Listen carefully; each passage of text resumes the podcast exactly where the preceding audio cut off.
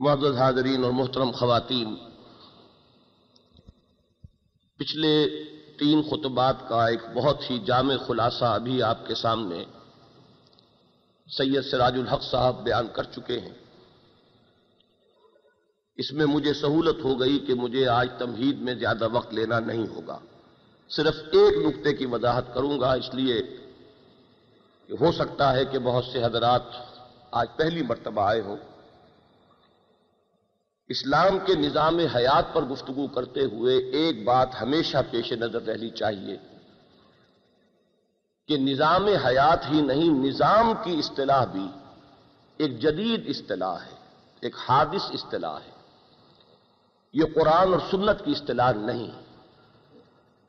اگرچہ حقیقتاً قدیم ہے، یقیناً اسلام کی تعلیمات انسانی زندگی کے تمام گوشوں کا احاطہ کرتی ہیں۔ لیکن یہ کہ میں صرف اصطلاح کے اعتبار سے عرض کر رہا ہوں کہ جہاں تک اصطلاح کا تعلق ہے، یہ قدیم نہیں ہے، یہ قرآن اور حدیث کی نہیں ہے۔ ہمارے متقدمین جو ائمہ ہیں، ان کے ہاں نہیں ہے۔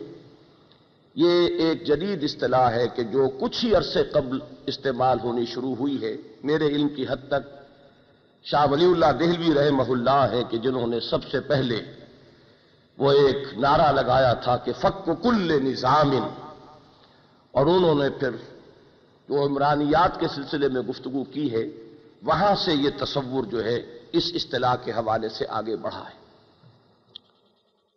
دوسری بات یہ کہ شریعت میں اصل اہمیت جو ہے وہ احکام کی ہے، عوامر نواہی۔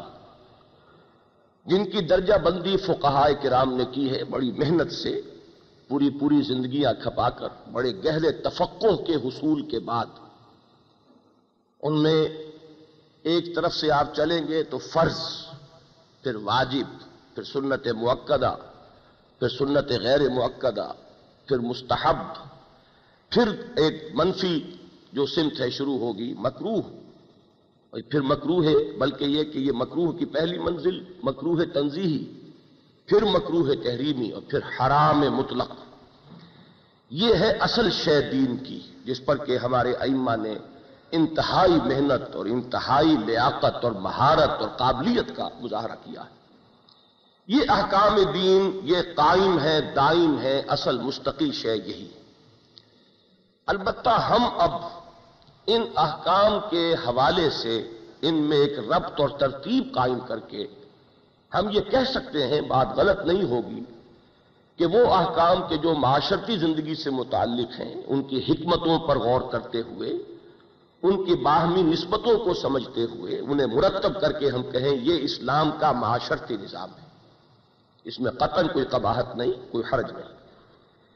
یا وہ احکام کے جو ملی زندگی، حکومتی سطح اس سے متعلق ہے، یا جو اصولی ہدایات ہمیں ملتی ہیں، ان کو ہم جمع کریں، ان سے ہم مرتب کریں اسلام کا ایک سیاسی نظام۔ اسی طرح جن احکام کا تعلق معاشی زندگی سے ہے، لین دین کے معاملات، معاشی معاملات، ان میں کیا چیز حرام ہے، کس چیز سے روکا گیا ہے، کیا اس میں پسندیدہ پہلو ہیں، ان تمام چیزوں کو ہم لے کر اگر ایک اسلام کے معاشی نظام کی صورت دیں تو قطن کوئی بات غلط نہیں ہے، کوئی حرج نہیں۔ البتہ ایک بات ہمیشہ سامنے رہنی چاہیے اور اس کو اچھی طرح ریکنسائل کر کے ذہنن اور قلبن آمادہ رہنا چاہیے، دوسرے کے نقطۂ نظر کو سوچنے، اس پر غور کرنے اور اس میں اگر وزن ہو تو اسے قبول کرنے کے لیے۔ اور اس کی اساس یہ ہوگی کہ یہ احکام تو ہے دین کے دائم و قائم۔ البتہ ان میں جو ترتیب ہم قائم کر رہے ہیں، اس میں ہمارے فہم کو دخل ہے۔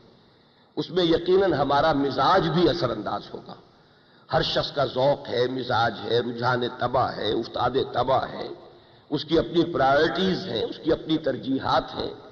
تو لامحالہ جب ہم احکام دینیا کو، احکام شریعہ کو مرتب کریں گے، تو اس میں یہ ترتیب اور نظم جو ہے، اس کی نسبت ہماری طرف ہوگی۔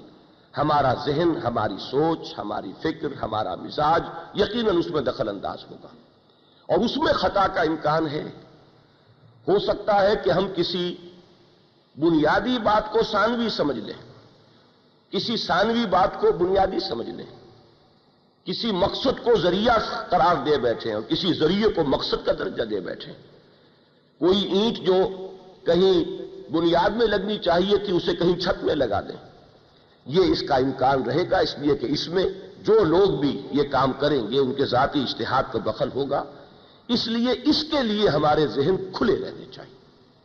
اور اسی میں بلکہ یہ پہلو بھی مثبر ہے کہ اسی میں تمدنی ارتقا جو ہوا ہے، عمرانی ارتقا اس کے ساتھ آگے بڑھنے کی گنجائش بھی اسی طرح نکلی ہے کہ ان احکام نے، میں نے کل بھی جو مثال دی تھی کہ جو چینیوں کے ہاں ایک پرانا رواج تھا، چونکہ ان کے ہاں نسوانی حسن کا یہ ایک پہلو سمجھا جاتا تھا کہ عورت کے پاؤں چھوٹے ہونے چاہیے۔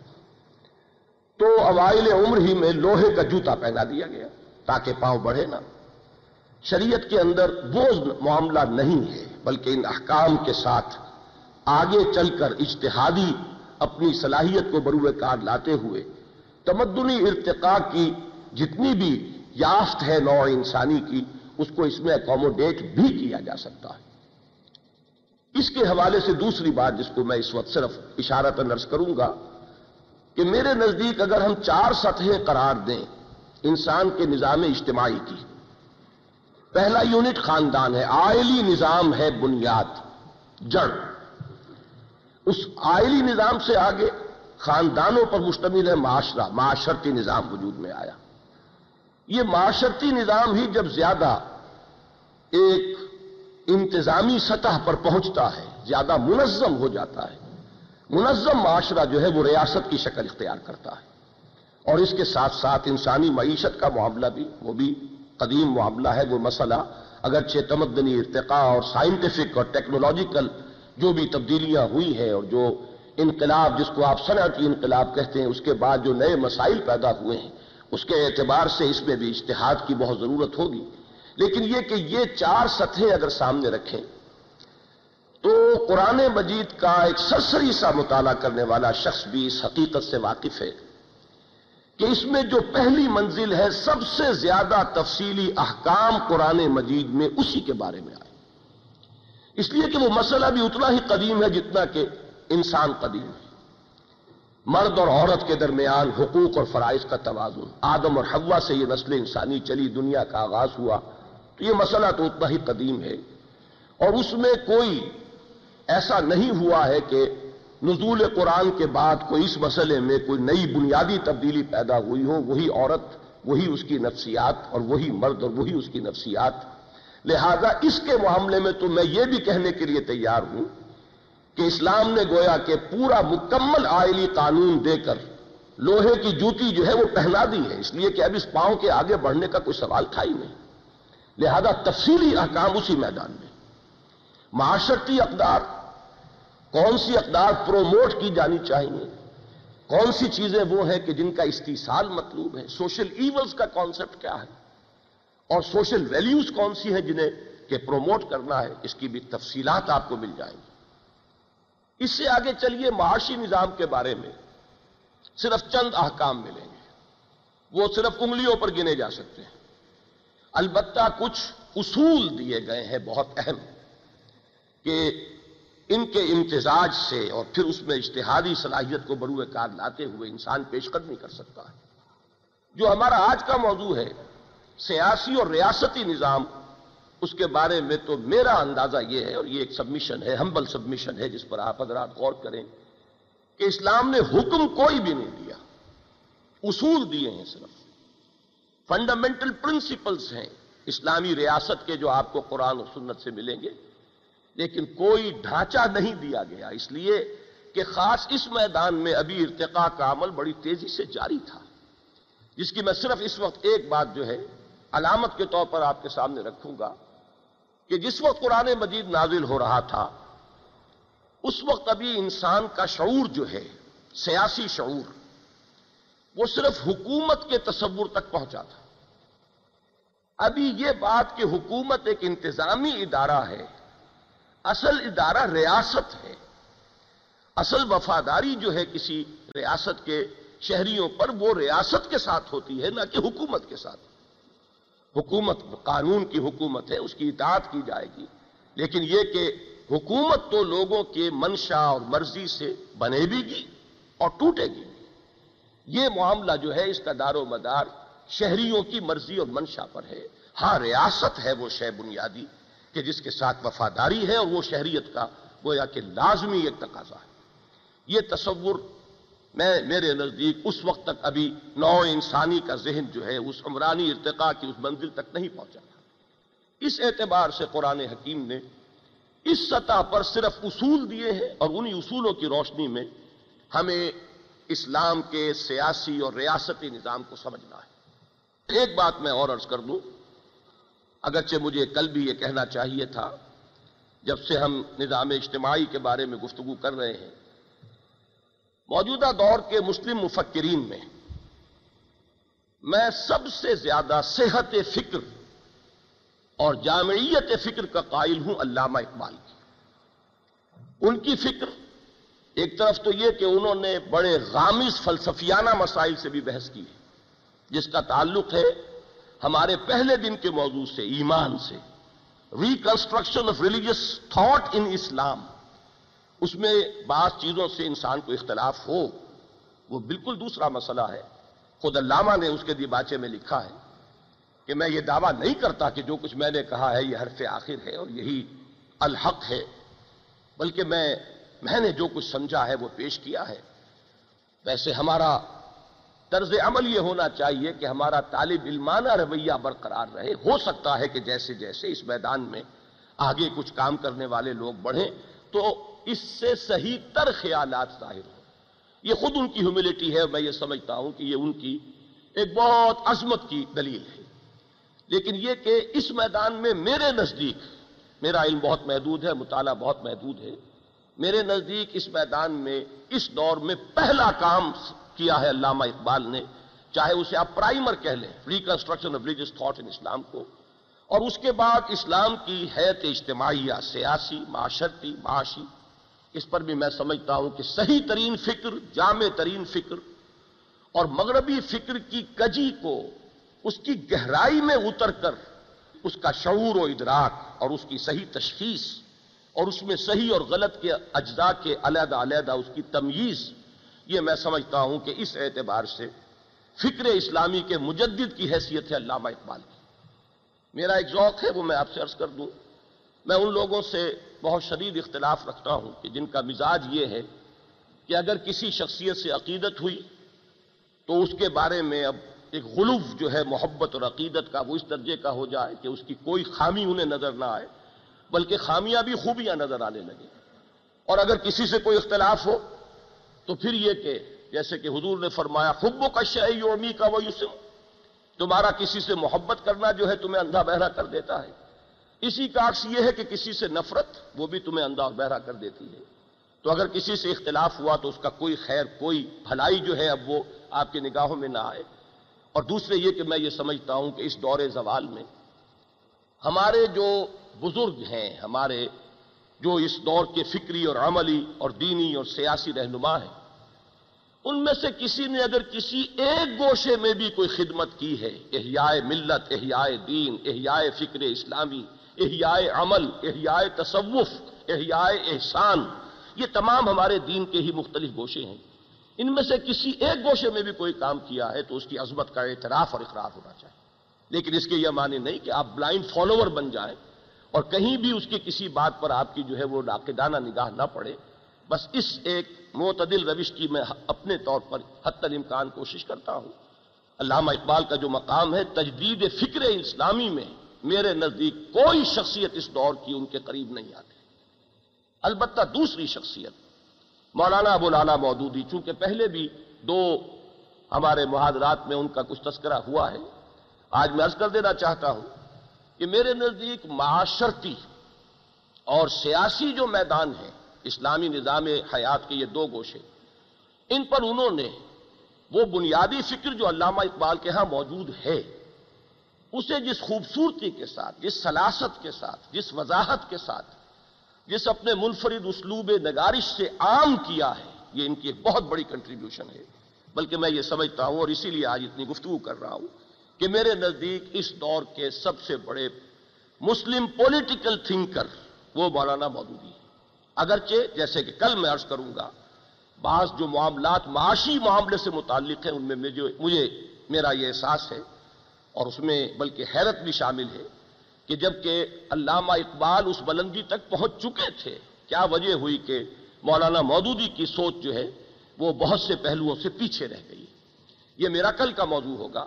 لیکن آج کے موضوع کے اعتبار سے میں عرض کر رہا ہوں کہ جہاں تک اسلامی ریاست کا تصور، اس کی فلسفیانہ اساس، اس کا جدید اسلامی ریاست کا سٹرکچر کیا ہوگا، اس کی تشکیل جو ہوگی حیت تشکیلی کیا بنے گی، میں یہ سمجھتا ہوں کہ اس پر میرے نزدیک وضاحت، سلاست، تفصیل اور جامعیت کے اعتبار سے وہ یہ بھی کہا جا سکتا ہے کہ علامہ اقبال سے آگے ہیں۔ اگرچہ وہ تمام باتیں بنیادی طور پر فکر اقبال میں موجود ہیں۔ اب میں عرض کر رہا ہوں، اسلامی ریاست یا سیاسی زندگی سے متعلق آٹھ سات باتیں ہیں جو میں نے نوٹ کی ہیں۔ سب سے پہلی بات اصل الاصول کہ اسلامی ریاست قومی ریاست نہیں ہے، نظریاتی ریاست ہے۔ میں یہ سمجھتا ہوں کہ اس پر مجھے کچھ تفصیل میں جانے کی قطن ضرورت نہیں ہے۔ اللہ کے فضل و کرم سے اب یہ وہ چیزیں ہیں کہ جو بہت عام ہیں۔ علامہ اقبال کے ہاں کا جو اشارات کی صورت میں جو فکر تھا، پھر مولانا مودودی اور اس میدان میں اور دوسرے اہل قلم بھی ہیں کہ جنہوں نے بہت خدمت کی ہے۔ اور اس سے یہ بات بالکل واضح ہو چکی ہے کہ اسلامی ریاست جو جدید تصور ہے قومی ریاست کا اس سے اس اعتبار سے بنیادی طور پر مختلف ہے کہ وہ قومی ریاست نہیں نظریاتی ریاست ہے۔ آئیڈیولوجیکل سٹیٹ ہے۔ اگرچہ یقیناً وہ زمین پر قائم ہوگی، اس کی حدود ہوں گی، لیکن ان حدود پر وہ مبنی نہیں ہے۔ اور ان حدود کی حفاظت بھی کی جائے گی۔ اسی طرح جیسے قومی ریاست جو ہے وہ اپنی ٹیریٹری کا دفاع کرتی ہے، اپنی حدود کی مدافعت کرتی ہے، ویسے ہی اس کا بھی دفاع کیا جائے۔ لیکن یہ بنیادی بات سمجھ لیجیے کہ اس کی اساس ان حدود پر نہیں ہے۔ بلکہ واقعہ یہ ہے کہ اسلامی ریاست اگر صحیح صحیح اور خالص اسلامی ریاست اللہ کا فضل ہوا اور قائم ہوئی، وعدہ تو اس کا ہے، ہو کر رہے گا۔ کب ہوتا ہے، کہاں ہوتا ہے معاملہ، وہ مختلف بات ہے۔ لیکن یہ کہ ہو کر رہے گا، تو یہ ایک، چونکہ یہ قومی ریاست نہیں ہوگی، لہذا پوٹینشلی اس کی حدود ہمیشہ وسعت پذیر ہوں گی۔ یہ حدود جو ہے یہ ایسی نہیں ہوں گی کہ جو بس دائم اور قائم ہے اور ہمیشہ کے لیے یہ اٹل ہیں، بلکہ ایک نظریاتی ریاست، کیونکہ نظریہ پھیلتا ہے۔ نظریے کے لیے کوئی پاسپورٹ نہیں ہے، کوئی ویزا درکار نہیں ہے۔ نظریے میں تو اگر اپنے اندر توانائی ہے اور قوت ہے، تو وہ تو حدود اور قیود سے بالکل ماورہ ہے، وہ پھیلتا ہے۔ نظریاتی ریاست جو کسی نظریاتی انقلاب کی بنیاد پر قائم ہو، اس کا تو فطری اس کے اندر یوں سمجھیے کہ انہیرنٹ ہے اس کا یہ مزاج کہ وہ پھیلتی ہے، وہ کسی حدود کے اوپر قانے نہیں رہتی۔ لہذا پہلی بات یہ کہ اگرچہ زمینی حدود ہوتی ہے اسلامی ریاست کی، لیکن اسلامی ریاست کی بنیاد اس علاقے پر نہیں ہے، وہ ایک نیشنل سٹیٹ نہیں ہے۔ نیشنلزم اس کی اساس نہیں ہے۔ وہ اساس کیا ہے؟ وہی جس پر ہم نے پہلے دن گفتگو کی تھی۔ ایمان اور اسلام۔ البتہ یہ ذہن میں رکھیے کہ اصولاً تو ایمان بنیاد ہے، لیکن قانون اور دستوراً ایمان بنیاد نہیں ہے، اسلام بنیاد ہے۔ اس لیے کہ ایمان ایک مخفی حقیقت ہے، جو ویریفائبل نہیں ہے۔ کسی کے دل میں ہے یا نہیں ہے، کوئی منافق ہے، کوئی بہروپیہ ہے، کوئی جاسوس بن کر آ گیا ہے جیسے کہ حضور صلی اللہ علیہ وسلم کے جسد اتھر کو قبر شریف سے نکال کر لے جانے کے لیے دو یہودی آئے، انہوں نے تو بڑا بہروپ جو ہے، اتنا کامیاب جو ہے اختیار کیا۔ لہذا ہمارے پاس کوئی آلہ نہیں ہے کہ ویریفائی کر سکے۔ اور ایک جو قانونی اور دستوری ڈھانچہ ہے، وہ لازماً ایک ایسی اساس کا متقاضی ہے کہ جو ویریفائیبل ہو، جو ظاہر و باہر ہو۔ لہذا اصولاً تو اسلامی ریاست قائم ہے ایمان پر۔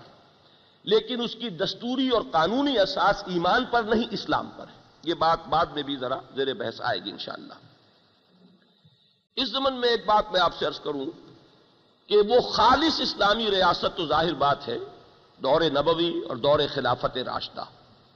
یہ دور ہے کہ جس میں وہ اپنی کامل اور ایک تکمیلی شکل میں دنیا میں رہی۔ اس کے بعد سے ہمارا زوال شروع ہوا۔ اگرچہ دور بنو میاں کو اس اعتبار سے ایک فضیلت حاصل ہے کہ اس میں امت کی ایک وحدت تھی، ایک ہی حکومت، ایک ہی ریاست، ایک ہی نظام۔ لیکن یہ کہ جیسے ہی دور بنی امیہ ختم ہوا، تو وہ دو حصوں میں عالم اسلام تقسیم ہو گیا۔ ایک جگہ پر یہ خلافت بنی عباس اور دوسری طرف آپ کو معلوم ہے کہ اسپین میں خلافت بنی امیہ جاری رہی۔ اس کے بعد تقسیم در تقسیم، پھر تو جو عمل جاری رہا ہے۔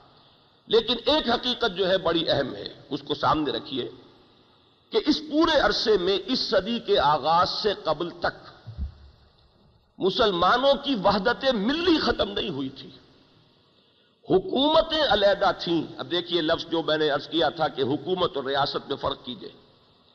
حکومتیں جدا تھیں، ریاست ایک ہی تھی۔ یہی وجہ ہے کہ ہر مسلمان اس عالمی اسلامی ریاست کا شہری تھا اسے کہیں کسی پاسپورٹ کی ضرورت نہیں تھی کہیں کسی ویزے کی احتیاج نہیں تھی کوئی شخص چلے گا مراکش سے اور ہندوستان میں آپ پہنچے گا اور یہاں وہ وزیر بن جائے گا کوئی نہیں پوچھے گا تم سن آف دی سوائل ہو کہ نہیں تمہاری قومیت کیا ہے تمہاری نسلیت کیا ہے تم زبان کون سی بولتے تھے یہاں آئے کیسے ہو داخل کیسے ہو؟ کچھ نہیں وہ ایک عالمی جو بھی علاقہ تھا چاہے آپ اسے کہیں کہ وہ ایک ذہنی تصور تھا، وہ ایک ہائپوتھیٹیکل کانسیپٹ تھا، لیکن ریاست وہ تھی۔ اور اس کی شہریت بین الاقوامی آپ کہہ سکتے ہیں، اگرچہ وہ نصبی صحیح نہیں ہے، بلکہ ایک آفاقی اسلامی شہریت ان کو حاصل تھی۔ جو مسلمان بھی ہے، وہ مشرق کا ہو، مغرب کا ہو، اس کا شہری ہے۔ البتہ حکومتیں تھیں، انتظامی یونٹ تھے۔ یہاں سلطنت مغلیہ ہے، آگے چلیے سلطنت صفیہ آ گئی، اور آگے چلیے کوئی سلجوکی علاقہ آ گیا، کہیں اور آگے چلیے کوئی بربر کی حکومت آ گئی، وغیرہ وغیرہ۔ لیکن یہ ہے کہ در حقیقت یہ انتظامی یونٹ سے وحدت ملی جو ہے، وہ برقرار رہی ہے اس صدی کے آغاز تک در حقیقت پہلے جنگی عظیم کے بعد جو سب سے کاری وار ہوا ہے عالم اسلام پر اور ملت اسلامی پر، مغربی امپیریلزم کا وہ یہی ہے کہ وحدت ملی کے تصور کو پاش پاش کر دیا۔ اور اس کے بعد قومیتوں کا تصور ہے قوموں اور پھر قومیتوں کی تقسیم در تقسیم کا عمل، جو اس صدی میں یوں سمجھیے کہ دوسری دہائی کے بعد سے لے کر جو چلنا شروع ہوا ہے، تو یہ تو تقسیم در تقسیم کا عمل ابھی جاری ہے۔ اور اگر کوئی اس میں انقلابی تبدیلی نہ آئی، تو یہ تو نہ معلوم ابھی اور کیا شکل اختیار کرے گا۔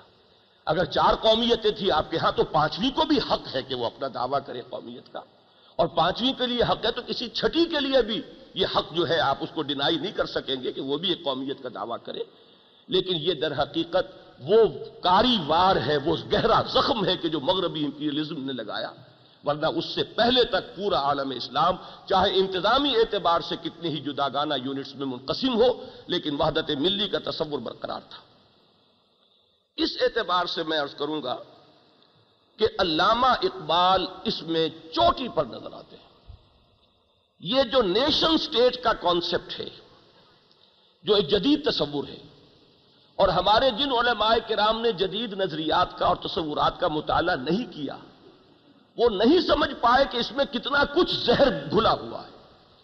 یہ بنیادی طور پر اسلام کی جڑوں پر کس طرح تیشہ بن کر گر رہا ہے۔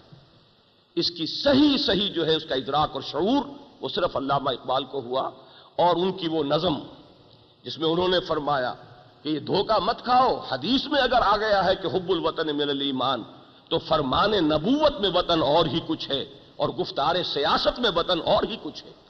یہ دونوں چیزیں لفظی اشتراک کی وجہ سے دھوکہ نہ کھاؤ۔ اور یہ بت کے تراشیدہ تہذیب نبی ہے۔ یہ ایک تہذیب، ایک جدید فکر کا تراشیدہ بت ہے۔ اس میں جو ان کے جذبات کی شدت ہے۔ اور میں یہ کہتا ہوں اسی وجہ سے کہ ان کا ایک طرف مشاہدہ گہرا تھا، اس کی وجہ کیا ہے؟ وہ اس دور میں گئے ہیں مغرب میں، اور مغرب کے فکر اور فلسفے کا براہ راست انہوں نے مطالعہ ہی نہیں کیا، مشاہدہ کیا ہے۔ ان کا اپنے بارے میں یہ کہنا کہ میں اس آگ میں ڈالا گیا ہوں مثل خلیل۔ تو واقعہ یہ ہے کہ وہ تو اس اس آگ کے اندر، مغربی تہذیب کے آگ کے، اس علاق کے اندر گئے ہیں، رہے ہیں۔ اور پھر وہاں جا کر انہوں نے مشاہدہ کیا ہے۔ تو مغربی فکر اور فلسفے میں جو زہر گھلا ہوا ہے، وہ جتنا وہ سمجھ سکتے تھے، ان لوگوں کے لیے ممکن ہی نہیں تھا۔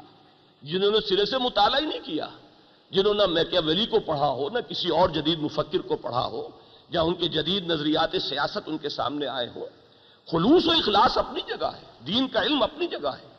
لیکن یہ کہ جدید گمراہ کن تصورات کی صحیح طور پر اس کی ایویلیویشن کہ یہ کس جگہ پر جا کر ہمارے دین اور ہمارے جسد ملی پر زخم لگا رہا ہے۔ یہ چیز جو ہے، یہ اپنی جگہ پر ایک جدا گانا اس کے تقاضے ہیں کہ ان کو پورا کیا جائے۔ تو ان کی جو نظم ہے، وطنیت، واقعہ یہ کہ میں یہ سمجھتا ہوں کہ حرف آخر۔ اس دور میں میں اور ہے جام اور ہے جم اور۔ ساقی نے بنا کی رویش لطف و ستم اور۔ تہذیب کے آزر نے ترشوائے سنم اور۔ مسلم نے بھی تعمیر کیا اپنا حرم اور۔ ان تازہ خداؤں میں بڑا سب سے وطن ہے، جو پیرہن اس کا ہے، وہ مذہب کا کفن۔ یہ ہے۔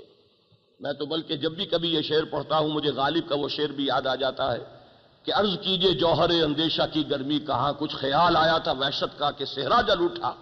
واقعہ یہ کہ شدت جو اس کے اندر ہے، اور وہ غلط نہیں ہے، وہ صحیح ہے۔ وہ جو کہا گیا کہ اقوام میں مخلوق خدا بچتی ہے اس سے، جمعیت انسان کی جڑ کٹتی ہے اس سے۔ اس کا تو اندازہ یہ ہے، یہ بدھ کے تراشید تہذیب نبی ہے۔ اور یہ کہ اسلام تیرا دیس ہے، تو مصطفی ہے۔ نظارہ دیری نہ زمانے کو دکھا دے۔ اے مصطفی خاک میں اس بدھ کو ملا دے۔ تو میں یہ کروں گا کہ پہلی بات کے ضمن میں واقعہ یہ ہے کہ یہ شدت احساس، یہ گہرائی، یہ گرائی اس کی، یہ ان کا ان کا جذباتی اس کے ساتھ جو ریئیکشن ہے، رد عمل ہے۔ میں اس کا خاص طور پہ تذکرہ کرنا چاہتا تھا۔ یہاں میرا پہلا نقطہ ختم ہو رہا ہے کہ اسلامی ریاست، اور یاد ہوگا کہ کل بھی میں نے عرض کیا تھا، اسلامی معاشرہ نظریاتی معاشرہ ہے۔ اسلامی معاشرے میں بھی غیر مسلم ثانوی حیثیت سے شریک ہے، اصلا اس معاشرے کا جز نہیں ہے۔ اس کے ساتھ آپ خیر کریں، بھلائی کریں، اس کے ساتھ تعلیف قلب کا معاملہ کریں، جو ان میں سے غیر متحارب ہیں، ان کے ساتھ بھلائی، نیکی تبروہم و تخصتو الیہم۔ سورہ ممتحنہ کی آیت میں کل سنا چکا ہوں۔ لیکن محبت قلبی جس شے کا نام ہے، وہ نہیں ہو سکتی۔ اس کا تو ایک ہی دائرہ محدود ہے۔ انما ولیکم اللہ و رسول والذین آمنوا۔ الذین یقیمون الصلاة ویوتون الزکاة وهم راکعون۔ یہ ہے ہماری ولایت قلبی۔ المسلم و اخو المسلم۔ باقی خیر ہے، خدمت خلق ہے، بھلائی ہے۔ اس میں یقیناً احترام آدمست۔ اس میں کوئی شک نہیں ہے۔ وہ شرف آدمیت جو ہے اس کو تسلیم کرنا۔ لیکن وہ محبت، وہ اخوت، وہ ولایت، اس کا رشتہ جو ہے وہ صرف اہل اسلام کے ساتھ، اہل ایمان کے ساتھ ہے۔ تو معاشرہ بھی ہمارا جو ہے مخلوط معاشرہ نہیں ہے۔ اصل معاشرہ اسلامی معاشرہ ہے۔ المسلم و اخ المسلم۔ اور یہ کہ للمسلم المسلم ستت یہ حقوق جو ہے باہمی حقوق ان کے۔ تو اسی اعتبار سے اسلامی ریاست، کیونکہ میں نے آج عرض کیا ہے کہ ریاست تو در حقیقت معاشرے ہی کی ایک زیادہ منظم شکل کا نام ہے۔ لہذا یہ بھی ایک نظریاتی ریاست ہے، یہ قومی ریاست نہیں۔ ہے نمبر دو، ریاست کے ضمن میں سب سے پہلی بات آئے گی، حاکمیت کس کی ہے؟ ساورنٹی کس کی ہے؟ اقتدار اعلی کا مالک کون ہے؟ قانون کی تشریح اور قانون کی تنفیذ بلکہ یہ کہ قانون کی تشکیل پہلے کہیے وہ کس ذریعے سے ہوگی؟ تو سب سے پہلی بحث جو آئے گی بلکہ میرے ہاں بحث میں اب یہ دوسرا نقطہ ہے، سیدھی سی بات ہے، اس میں بھی تفصیل میں جانے کی ضرورت ہے۔ الحمدللہ، یہ باتیں بہت عام ہیں۔ ان الحکم اللہ حکم صرف اللہ ہی کے لیے، نہیں ہے کسی اور کے لیے سوائے اللہ کے۔ میں نے تین یہ ٹکڑے پڑھے تھے آج شروع میں۔ مثبت منفی، مثبت انداز ان الحکم اللہ للہ اور منفی لا یشرک فی حکم ہی احادہ وہ اپنے حکم میں، اپنے اختیار حاکمیت میں کسی کو شریک کرنے کے لیے تیار نہیں۔ ولم یق الہو شریک فی الملک، کوئی اس کا ساجی اور شریک نہیں ہے ملک میں اور حکومت میں۔ تو معلوم یہ ہوا کہ حاکمیت مطلقہ، دیکھیے ایک لفظ حکومت یا حاکم مجازن استعمال ہوتا ہے۔ فلاں شخص ملتان کا حاکم تھا اور فلاں شخص وہاں کا حاکم تھا اور فلاں اس حکومت اس کے یہ مجازی استعمال ہے۔ اصل استعمال وہ ایک اختیار مطلق ہو، جسے قانون بنانے کا کا حق حاصل ہو تشریح اس کا اختیار اس کے پاس ہو۔ یہ ہے وہ حاکمیت مطلقہ۔ یہ حاکمیت مطلقہ اسلامی ریاست میں صرف اور صرف اللہ کی۔ یہ بات بھی علامہ اقبال نے جس قدر سادگی اور سلاست کے ساتھ بیان کی ہے کہ سروری زیبا فقط اس ذات بے ہمتا کو ہے، حکمراں ہے ایک وہی باقی بتان آزری۔ یہاں بھی وہی لفظ بت استعمال کیا ہے۔ وہ وطن کا بت، وہ نیشنلزم اور یہ دوسرا بت، حاکمیت غیر اللہ۔ اللہ کے سوا کسی اور کی بھی حاکمیت ہے، تو وہ حاکمیت جو ہے وہ کفر ہے۔ حاکمیت مطلقہ اللہ کے سوا کسی اور کے لیے تسلیم کرنا کفر ہے۔ اس میں ایک نظری بحث ایک زمانے میں، وہ میں آج سے تقریباً بیس سال یا کم سے کم اٹھارہ سال، سترہ سال پہلے کی بات کر رہا ہوں۔ ہمارے ہاں کے بعض دانشوروں نے، جن کا کبھی تعلق کسی اسلامی تحریک سے تھا، پھر بعد میں انہوں نے بہت سے کوچوں کی سیر کی ہے، میں نام نہیں لینا چاہتا۔ انہوں نے ایک بحث جو ہے نظری چھیڑ دی تھی کہ حاکمیت تو عوام ہی کے پاس ہوتی ہے، لوگوں ہی کے پاس ہوتی ہے۔ اس لیے کہ اللہ نے اختیار تو انسانوں کو دیا، یہ صحیح بات ہے نظری اعتبار سے۔ دیکھیے، اللہ نے چوائس دیا ہے ایک فرد کو، اما شاکرم و اما کفورا۔ یہ تو گویا کہ اس کی حکمت تخلیق جو ہے، اس کا جزو لا ہے۔ کہ یہ دنیا کی زندگی امتحان گاہ ہے۔ امتحان کہاں ہوا اگر وہ اختیار نہ ہو اور کوئی چوائس نہ ہو، فریڈم نہ ہو؟ اختیار ہے کہ ہم نے جیسا کہ سورت الدہر میں فرمایا، انا خلق الانسان من نطفت نمشاج نبتلی ہے فجا اللہ سمیع بصیرا انا ہدینہ السبیلا اما شاکرم و اما کفورا انا اعتدنا للکافرین سلاسل واغلالا وسعیرا یہ معنی نہیں ہے کہ یہ اختیار چاہے ادھر استعمال ہو جائے، چاہے ادھر استعمال ہو جائے، نتیجہ برابر نکلے گا۔ نتیجے میں زمین و آسمان کا فرق واقع ہو جائے گا۔ اگر یہ ادھر استعمال ہوگا کہ آپ اپنے اس اختیار کو جو اللہ نے دیا، اپنے ہی اختیار سے اللہ کے قدموں میں ڈال دیں۔ اسی کا نام ہے اسلام۔ To surrender to submit. اختیار تھا، پروردگار، تو نے ہی مجھے اختیار دیا تھا۔ لیکن میں اپنے اس اختیار سے دستبردار ہوتا ہوں۔ اپنے اس اختیار کو ایکسرسائز کرتے ہوئے، اپنے اس چوائس کو بروئے کار لاتے ہوئے میں اسلام لاتا ہوں، میں اپنے اس اختیار کو تیرے قدموں میں ڈالتا ہوں۔ یہ اسلام ہے۔ اب یہی معاملہ ہوگا اجتماعی سطح پر۔ مسلمان قوم حقیقت میں وہ ہوگی اور اسلامی ریاست وہ ہوگی جو اللہ کی طرف سے عطا کردہ اس اختیار کو اپنے ایک اجتماعی فیصلے کے تحت وہ اللہ ہی کے قدموں میں ڈال دیتی ہے۔ اور یہی وہ کام ہے جو ہمارے ہاں قرارداد مقاصد کے ذریعے سے ہوا کہ مانا گیا کہ یہ ایک امانت ہے، اللہ کی طرف سے دی ہوئی ہے، حاکمیت مطلقہ اس کی ہے، اس نے ایک اختیار دیا ہے۔ لیکن یہ ہے کہ ہم اس اختیار کو اسی کے دیے ہوئے حدود کے اندر استعمال کریں گے۔ گویا کہ ہم نے تسلیم کیا کہ حاکمیت مطلقہ اس کی۔ یہ دوسری بحث ہے۔ اب اس کا عکس کیا ہے؟ پھر انسان کے لیے کیا ہے؟ اس کے لیے لفظ ہے قرآن مجید کا خلافت۔ یہ چونکہ پرسوں بھی شاید ایک صاحب نے سوال کیا تھا تو میں نے جواب میں وضاحت کی تھی۔ خام خواہ اس کو ایک بعض لوگوں کو کچھ علمی نئے نکات پیدا کرنے کا ایک خاص ذوق ہوتا ہے، شوق ہوتا ہے، تو ایک بحث چھیڑ دی گئی ہے کہ اللہ کا خلیفہ نہیں ہو سکتا۔ اللہ کا خلیفہ کیسے ہو سکتا ہے انسان؟ اللہ تو خود زندہ ہے، الحی القیوم ہے، دائم ہے، ہر جگہ موجود ہے۔ خلیفہ تو اس کا ہوتا ہے جو فوت ہو گیا ہو، جو کہیں غائب ہو۔ تو واقعہ یہ ہے کہ اس لفظ کا وہ استعمال بھی ہے۔ حضرت موسا علیہ السلام جب جا رہے تھے، اگرچہ فوت نہیں ہو گئے تھے لیکن جا رہے تھے کوہ تور پر تو اپنے بھائی کو خلیفہ بنا گئے تھے کہ تم میری خلافت کا حق ادا کرو، فرائض اور ذمہ داری ادا کرو۔ واپس آ کر شکایت بھی کی ہے تو بے سما خلف تمونی تم نے خلافت کا حق صحیح طور سے ادا نہیں کیا۔ یہ بھی خلافت کا ایک تصور ہے۔ پھر میں نے واضح کیا تھا کہ ہماری جو سابقہ، جو ہمارا دور ہے کہ انگریز ہم پر حاکم تھا۔ سورن ہمارا وہ تھا جو بادشاہ یا ملکہ جو تخت برطانیہ پر، تخت انگلستان پر بیٹھا ہوا یا بیٹھی ہوئی ہوتی تھی۔ لیکن اس کا وائس رائے ایک فصل ہے، دوری ہے۔ براہ راست تمام معاملات روز مرہ کے معاملات جو ہیں، وہ براہ راست وہاں سے کنٹرول نہیں کیے جا سکتے۔ شاید مینز آف کمیونیکیشن اتنے ہوتے جتنے آج ہیں، تو شاید وہ وائس رائے کا تصور کوئی نہ ہوتا۔ لیکن یہ کہ وہ وائس رائے بنایا گیا اور یہاں اسے آٹونومی دی گئی۔ تو اس معنی میں یہ لفظ جو ہے، اپنی ایک جو اس کی لغوی اصل ہے۔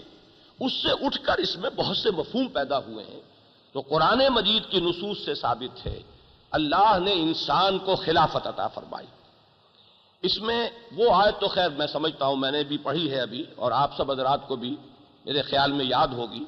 سورہ بقرہ کے چوتھے رکوع کی پہلی آیت وَإِسْقَالَ رَبُّكَ لِلْمَلَائِكَةِ إِنِّي جَائِلٌ فِي الْأَرْضِ خلیفہ اسی طریقے سے اس سے بھی زیادہ جو ہے سورہ انعام کی آیت میرے نزدیک عام طور پر اس کی طرف اس اعتبار سے توجہ نہیں ہوئی ہے۔ سورہ بقرہ کا چوتھا رکو تو اکثر و بیشتر حضرات کے ذہن میں مستحضر ہوگا۔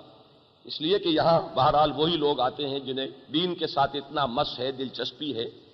اور ان کی کم سے کم اتنی ممارست کے شروع کے جو حصے ہیں قرآن مجید کے، جب بھی آدمی شروع کرتا ہے، یہ حصے تو پڑھ ہی لیتا ہے، چاہے اس کے اختتام تک پہنچنا جو ہے وہ ان کو نہ حاصل ہو پائے۔ بہرحال، سورہ نام کی آخری آیت پر غور کیجیے وہ الزی جالکم خلائف الارض ورفع بازکم فوق باز درجات لیبلوکم فیما آتاکم۔ یہاں وہ فلسفہ جو ہے پوری اپنی تکمیلی شان کے ساتھ آیا ہے۔ وہی ہے جس نے تمہیں خلیفہ بنایا ہے، اور یہاں جمع آیا لفظ خلیفہ کا خلائف۔ وہ الزی جالکم خلائف الارض۔ ورفع بازکم فوق باز درجات لیبلوکم فیما آتاکم۔ یہ جو تمہیں اٹانومی دی گئی، یہ جو تمہیں اختیار دیا گیا، اسی میں تو ابتلا ہے۔ جیسے وہ جو فریڈم آف چوائس ہے، اس میں تمہارا ابتلا ہے۔ ایسے ہی اس زمین کو تمہارے چارج میں دے کر اور تمہیں اس کی خلافت عطا فرما کر تمہارا امتحان لیا جا رہا ہے۔ یب لو فیما آتاکم، تاکہ تمہیں جانچے، پرکھے اس میں کہ جو کچھ اس نے تمہیں عطا کیا ہے۔ ان اللہ سریع العقاب۔ وَإِنَّهُ لَغَفُورُ الرَّحِيمُ اب وہ دونوں راستے جو ہیں، ادھر جاؤ گے تو اللہ صدا دینے میں بھی دیر نہیں لگاتا، اسے صدا دینے میں بھی دیر نہیں لگتی۔ اور وہ غفور اور رحیم بھی ہے، بخشنے والا بھی ہے، رحم فرمانے والا بھی ہے۔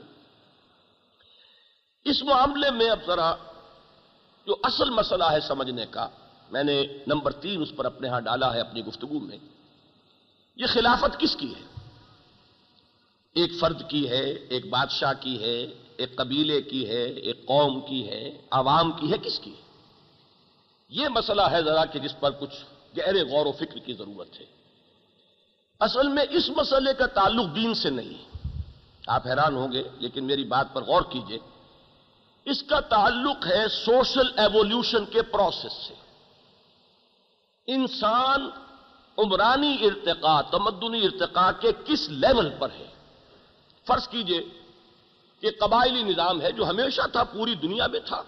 اب بھی کہیں کہیں اس کے ریمننٹس ہیں، باقیات الصالحات کہیں یا سیاحت کہیں، بہرحال ہیں موجود۔ ہمارے بھی بعض علاقے ہیں جہاں وہ قبائلی نظام پوری شدت کے ساتھ موجود ہے۔ اس میں ایک شیخ قبیلہ ہے۔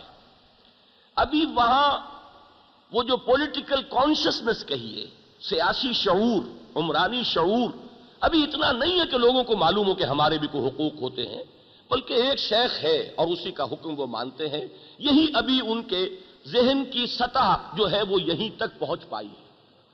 لہذا یہاں اس خلافت کا حق ادا ہو جائے گا کہ اگر شیخ قبیلہ خود اس تصور کو اختیار کر لے کہ میں حاکم مطلق نہیں ہوں، میرا اختیار محدود ہے، میں خود اللہ کا بندہ ہوں، میں اللہ ہی کے حکم پر چلوں گا اور میں اللہ ہی کے حکم کو نافذ کروں گا تو خلافت کا تقاضا، دین کا تقاضا، توحید کا تقاضا پورا ہو جائے۔ اس سے ذرا آگے چلیے۔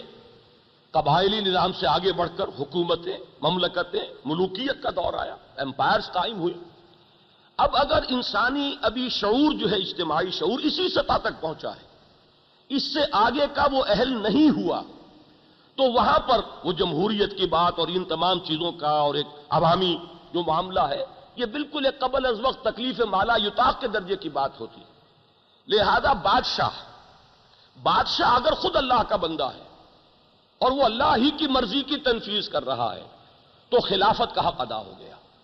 یہیں پر سمجھئے کہ بادشاہت حضرت داود اور حضرت سلیمان علیہ السلام کی وہ در حقیقت خلافت تھی۔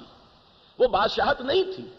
اسے مجازن کہا گیا ہے ورنہ یہ کہ یا داؤد انا جالنا کا خلیفتن فی الارض۔ اس لیے کہ وہ چاہے بادشاہ تھے۔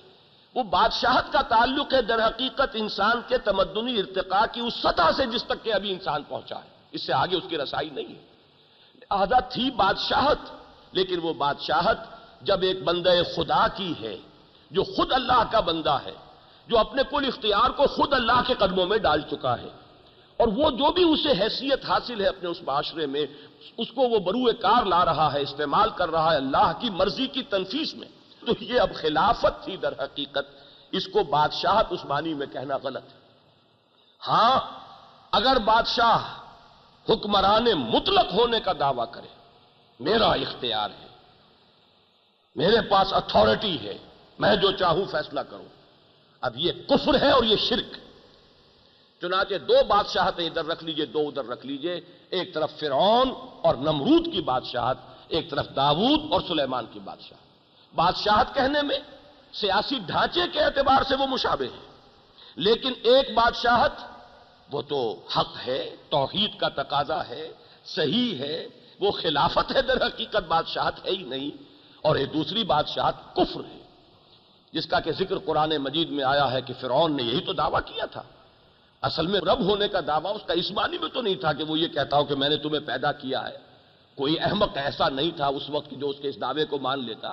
ایسے بزرگ بھی موجود ہوں گے جن کے سامنے وہ خود پیدا ہوا ہو اور اس کا بچپن گزرا ہو۔ تو ظاہر بات ہے خالق ہونے کا مدعا ہی نہیں تھا، بلکہ اس کا اختیار کیا تھا۔ سلیم ملک و مصر وہاں انہار و تجریم انتہا تھی کیا یہ ملک مصر یہاں کی بادشاہت میری نہیں ہے؟ اور کیا یہاں پر جو لائف لائن ہے معاشی، نہر۔ وہ نہر نیل اور اس سے جو بھی آپ پاشی کا نظام ہے تجریم انتہ کی یہ میرے اختیار میں ہے، جس کو چاہوں پانی دوں، جس کو چاہوں نہ دوں۔ جس کا چاہوں موگا چوڑا کر دوں اور جس کا چاہوں موگا جو ہے وہ میں بند کر دوں۔ میرا اختیار ہے۔ لہذا میں نہیں جانتا کہ کسی اور کی بالا تر کوئی اقتدار ہے، کسی اور کی حکومت ہے۔ علیہ ملک و مصر وہاں انہار و تجریم انتہا کی یہ دعویٰ جو ہے، یہ ہے در حقیقت خدائی کا دعویٰ۔ یہ کفر ہے اور یہ شرک ہے۔ اسی طرح اب تمدنی ارتقاء کا وہ دور آ رہا تھا، جبکہ محمد الرسول اللہ کی بیست ہوئی ہے صلی اللہ علیہ وسلم۔ امپائرز کا دور اپنے پورے عروج کو پہنچ کر اور زوال سے دو چار ہو چکا تھا۔ وہ گلا سڑا نظام تھا، وہ سلطنت کسرا اور سلطنت قیصر۔ ڈکیڈ سوسائٹی ظلم، جور۔ ہر طرح کا ظلم۔ اس وقت جب محمد الرسول اللہ کی بیست ہوئی ہے، اس کے بعد سے آپ کو معلوم ہے کہ اب وہ دور انسان کے اندر آیا ہے۔ یہ تاریخ کی پچھلی تین چار سو برس کی، خاص طور پر یورپ کی تاریخ کے اندر۔ انسان میں ایک شعور پیدا ہوا، بادشاہت کے خلاف ایک رد عمل پیدا ہوا۔ یہ بھی انسان ہے، دو ہاتھ، دو پاؤں، دو آنکھیں، یہ بھی ان کا ہے اور ہمارے پاس بھی ہے۔ ہمارے حقوق ہیں۔ ہم سے یہ کہاں ڈیوائن رائٹس آف کنس کے مدعی بن کر بیٹھ گئے ہیں۔ ہمارے حقوق ہونے چاہیے۔ یہ شعور کی وہ منزل ہے کہ جس منزل پر آ کر اب معاملہ جمہوریت تک آیا ہے۔ اس جمہوریت میں بھی اب جان لیجیے، تجزیہ کر لیجیے اس کا۔ جمہوریت میں اگر ساورنٹی ہے عوام کی، تو یہ کفر ہے اور یہ شرک۔ جس طرح بادشاہت مطلقہ، یہ کفر اور شرک ہے۔ اسی طرح عوام کی مطلق حاکمیت کفر ہے اور شرک۔ البتہ اگر وہ جمہوریت ہو کہ جو تسلیم کرے۔ یا داود و انا جالنا کا خلیفتن فی الارض سولہ سو برس کے بعد، اس لیے کہ تقریباً ایک ہزار سال قبر مسیح میں حضرت داؤد علیہ السلام کا زمانہ ہے۔ اس کے بعد آپ سمجھیے حضرت مسیح اور پھر چھ سو سال ایڈ کیجیے۔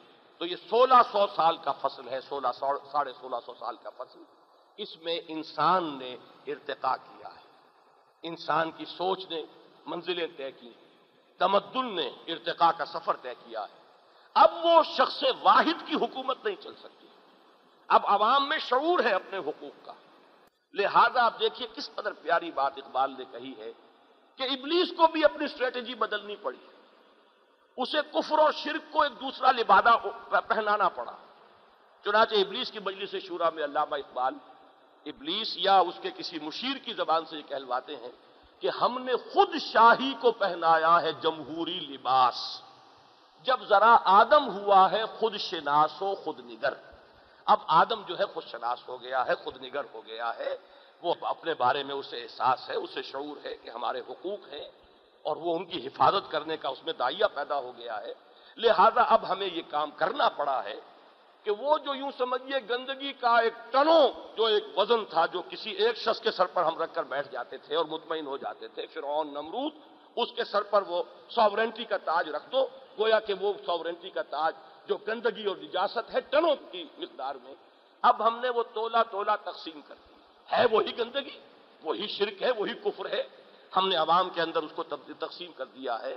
اب وہ ایک شخص کی وہ مونارکی کی بجائے ڈیموکریسی کی شکل بن گئی، لیکن وہ جو اس میں کفر اور شرک ہے یعنی حاکمیت غیر اللہ، وہ جو کا تو موجود ہے۔ تو پاپولر سوورنٹی کفر ہے، شرک ہے۔ اصل اسلام کا جو اصول ریاست ہوگا، وہ پاپولر وائس رینسی یہ خلافت عامہ ہے کہ جو اب وہ خلافت فرد کی بجائے، اب تمدنی ارتقاء کے تقاضے کے طور پر اسلام میں اس نے ایک عوامی خلافت کی شکل اختیار کی۔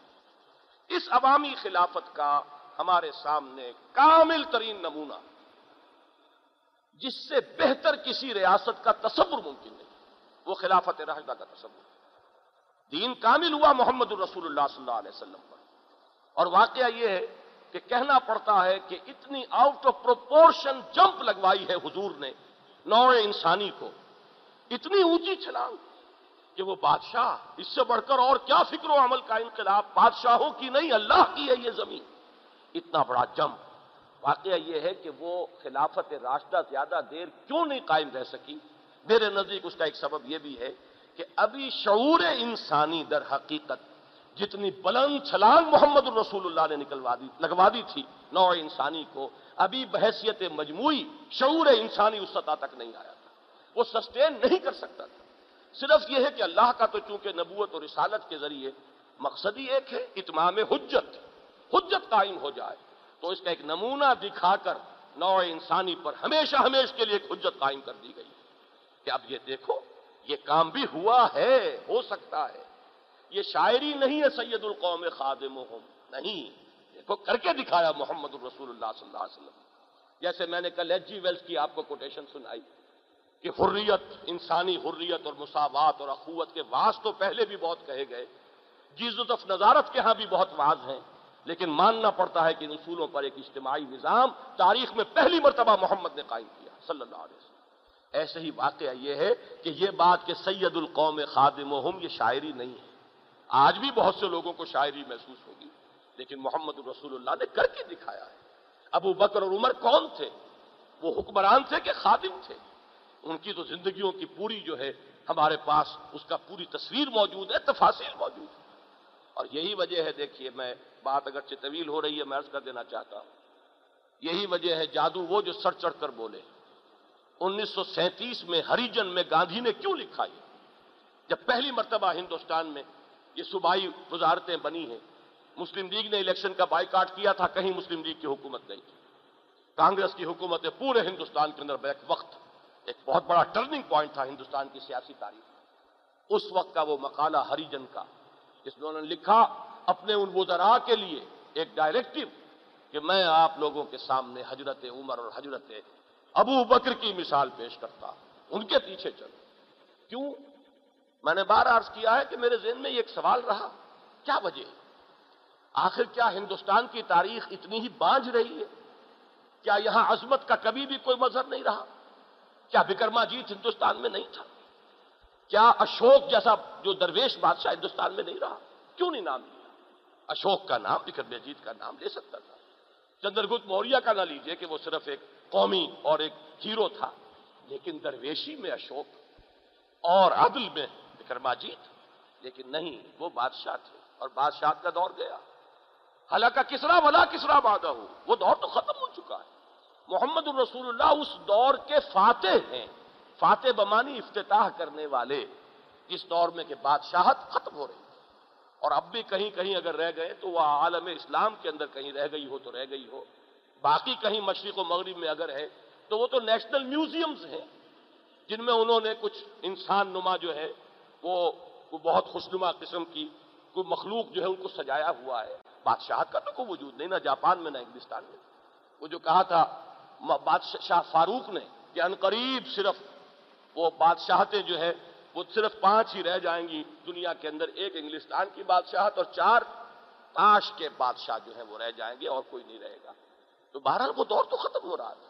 لہذا وہ جو انسان کی عمومی پاپولر وائس کی کا کامل ترین نمونہ ہے، وہ محمد رسول اللہ نے قائم کر کے دکھا دیا، تاکہ نو انسانی کے اجتماعی ضمیر پر ہمیشہ ہمیشہ کے لیے حجت قائم۔ یہی بات ہے جسے علامہ اقبال نے بڑی خوبصورتی سے کہا ہے کہ جتنا ارتقاء کا سفر ہوا ہے نو انسانی کا بعد میں، ذہنی ارتقاء ہو، فکری ہو، تمدنی ہو، وہ سب در حقیقت کیا ہے؟ ہر کو جا بینی جہان رنگ بو از خاکش برو یا یا سے نور مصطفیٰ اورا بہاست یا ہنوز اندر تلاش مصطفیٰ جہاں بھی کوئی خیر ہے، خوبی ہے، اعلیٰ قدر ہے، وہ نظام عدالت کی ہو، وہ نظام حکومت کی ہو، جہاں بھی آپ کو ملے گا، کسی اقتصادی نظام کی ہو، وہ در حقیقت یا تو مستعار ہے، اس میں کوئی چمک دمک مانگی گئی ہے، لی گئی ہے محمد صلی اللہ علیہ وسلم سے۔ یا نور مصطفیٰ اورا بہاس، یا تو اس میں جو چمک ہے، وہ نور مصطفیٰ سے مستعار ہے۔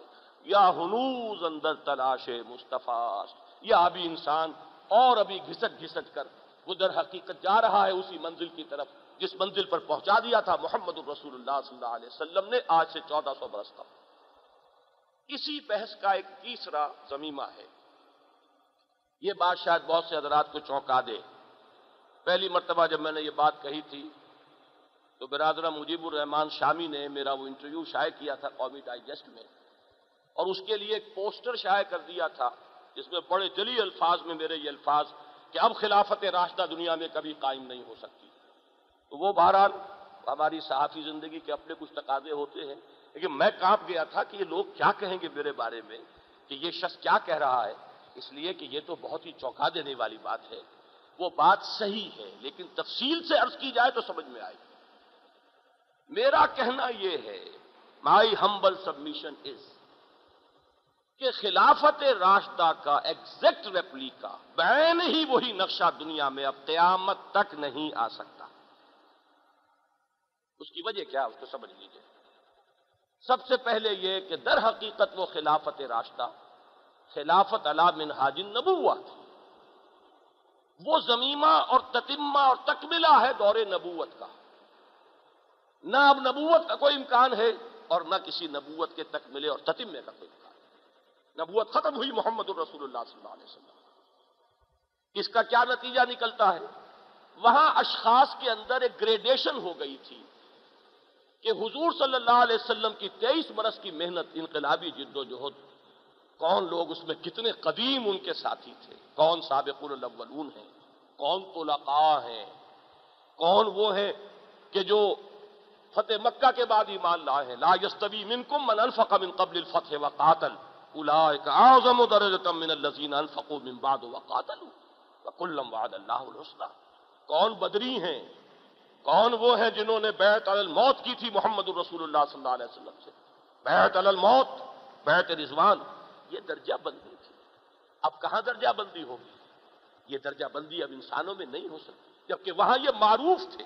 یہ بدری، آپ کو معلوم ہے حضرت حاطب نے ابھی بلتا رضی اللہ تعالیٰ عنہ سے کتنی بڑی خطا ہوئی تھی۔ اسے آپ بہت بڑا جرم کہیں۔ حضرت عمر نے تو کہا تھا، عرض کیا تھا کہ حضور اجازت دیجیے کہ میں ان کی گردن مار دوں۔ اس لیے کہ جبکہ حضور صلی اللہ علیہ وسلم مکے کی طرف پیش قدمی کا بھی پروگرام بنا رہے ہیں، ایک کتنی بڑی بظاہر میں لفظ کہہ رہا ہوں، بظاہر کتنی بڑی خیانت ہے یہ کہ راز فاش کر دیا۔ اور مکے والوں کو اطلاع پہنچا رہے ہیں کہ اب محمد حملہ کرنے والے ہیں تم پر۔ جرم اتنا بڑا تھا کہ حضرت عمر نے کہا تو انہیں کہنے کا حق حاصل تھا کہ مجھے اجازت دیجیے کہ میں گردن مار دوں۔ حضور نے کیا جواب دیا؟ عمر تمہیں معلوم نہیں، یہ بدری ہے۔ بدری ہونا وہ درجہ ہے۔ اللہ نے ان کی ساری خطائیں معاف کی۔ یہ درجہ بندی اب کہاں ہوگی؟ یہ درجہ بندی صرف اس لیے کہ دور خلافت راشدہ تتمہ اور تکملہ ہے دور نبوت۔ کا تیسری بات یہ ذہن میں رکھیے کہ وہ بنیادی طور پر ایک قبائلی معاشرہ تھا۔ قبائلی معاشرے میں جو اسلامی ریاست کا ایک دوسرا اصول ہے، امرہم شورا بینہم، اس پر بعد میں گفتگو ہوگی۔ اس کا تقاضا پورا ہو جاتا تھا، جبکہ چیف آف دی ٹرائبز بیٹھ گئے، فیصلہ ہو گیا، بات ہو گئی۔ یہ بیلٹ اور ایک ایک شخص سے ریفر کرنا اور ان کی رائے لینا، یہ ایکسرسائز ان فیوٹیلٹی پاگل پن ہوتا اس دور میں اگر کیا جاتا۔ لہذا جو پرنسپل ہے مشاورت کا، امرہم شورا بینہم، اس کا تقاضا ہے قبائلی معاشرے کے اندر بتمام و کمال پورا ہو جاتا ہے، جبکہ ایلڈرز آف دی کلینس جو چیفز آف دی ٹرائبز ہیں، وہ بیٹھ جائیں ان کا مشورہ ہو جائے۔ اب ظاہر بات ہے کہ وہ تمدنی ارتقاء کا عمل بہت آگے جا چکا۔ اب دیکھیے، یہی وجہ ہے، ایک بات اور بھی میں عرض کر دوں۔ ہمارے ہاں دور خلافت راشدہ میں جو فیصلے خلفائے راشدین نے کیے ہیں انہیں اب ابدی ایک حیثیت حاصل ہے۔ حجت ہے وہ ہماری شریعت کے اندر۔ ہم یہ کہہ کے رد نہیں کر سکتے کہ یہ تو حضرت عمر کا اشتہاد تھا۔ نہیں۔ وہ خلافت راشدہ تتمہ ہے دور نبوت کا۔ اور اس میں اجماع جو ہے، جس کو کہ نظری طور پر ہم کہیں گے کہ اجماع ممکن ہی اس وقت تھا۔ اس کے بعد تو اجماع ہو ہی نہیں سکتا۔ اس لیے کہ امت ایک وحدت رہی ہی نہیں۔ امت منقسم ہو گئی، کوئی سیاسی وحدت نہیں۔ اس وقت امت پوری نہ صرف یہ کہ فرقہ بندی کوئی نہیں تھی، بلکہ کوئی امت کے اندر سیاسی تقسیم بھی نہیں تھی۔ ہر اعتبار سے وحدت امت۔ اس وقت اگر امت نے خلیفہ راشد کے کسی اشتہاد کو قبول کر لیا، تو یہ وہ اجماع ہے جو اب ہمیشہ کے لیے یہ ہمارے اوپر عائد ہے۔ یہ اب لازم ہے کہ اس کی پابندی کریں۔ علیکم بسنتی و سنت الخلفاء راشدین المہدیین۔ ابو علیہ بن نواجس دانتوں سے پکڑو ان کو۔ یہ معاملہ اب کسی اسلامی حکومت کا نہیں ہو سکتا۔ نظری طور پر ایک امکان ہے وہ آخری دور جب آئے گا، وہ حضرت عیسیٰ کا نزول اور پوری دنیا میں اسلام کا غلبہ، اس وقت یقیناً پورے عالم عرضی کے اوپر ایک ہی حکومت ہوگی، ایک ہی اسلامی ریاست ہوگی۔ تو نظری طور پر اگر ممکن ہے اس نوعیت کا اشتہاد اور اس پر اجماع، تو وہ اسی وقت ممکن ہے۔ یہ اجماع جو ہے اپنی کامل ترین صورت میں اگر ہوا ہے تو دور خلافت راستہ میں ہوا۔ یہ چار خصائص ہیں دور خلافت راستہ کے جو اب ریپیٹ نہیں ہو سکتے۔ لہذا میں یہاں تھوڑی سی اپنی اس رائے کے اندر لفظی جو ہے ترمیم کر رہا ہوں۔ خلافت راشدہ تو قائم ہو سکتی ہے۔ وہ خلافت راشدہ جو خلافت علام منہاج نبوہ تھی، وہ اب دوبارہ قائم نہیں ہوئی۔ وہ جو اس کی خصوصی حیثیت تھی، وہ اب کسی حکومت کو حاصل نہیں ہوئی۔ بہرحال یہ تیسری بحث اور اس کے کچھ ضمنی مباحث تھے کہ جس پر اب میں آگے بڑھ رہا ہوں، جس سے تین چیزیں کیا نوٹ کر لیجیے، اسلامی ریاست، قومی ریاست نہیں، نظریاتی ریاست۔ اور اصولاً ایمان پر بنیاد ہے، دستوری اور قانونی اعتبار سے اسلام پر بنیاد ہے۔ نمبر دو، اس میں حاکمیت مطلقہ صرف اللہ کی۔ انسان کے پاس خلافت ہے۔ خلافت شخصی سے لے کر خلافت عوامی۔ یہ سارا معاملہ صرف تمدن کے ارتقاء سے متعلق ہے، اس سے دین کا بنیادی مسئلہ متعلق نہیں اگر انسان اس سطح پر تھا، تو اگر ایک شیخ قبیلہ جو ہے، وہ اس تقاضے کو پورا کر رہا ہے، تو خلافت کا تقاضا پورا ہو گیا۔ اگر کوئی بادشاہ کر رہا ہے داؤد، تو وہ خلافت کا تقاضا ادا ہو گیا۔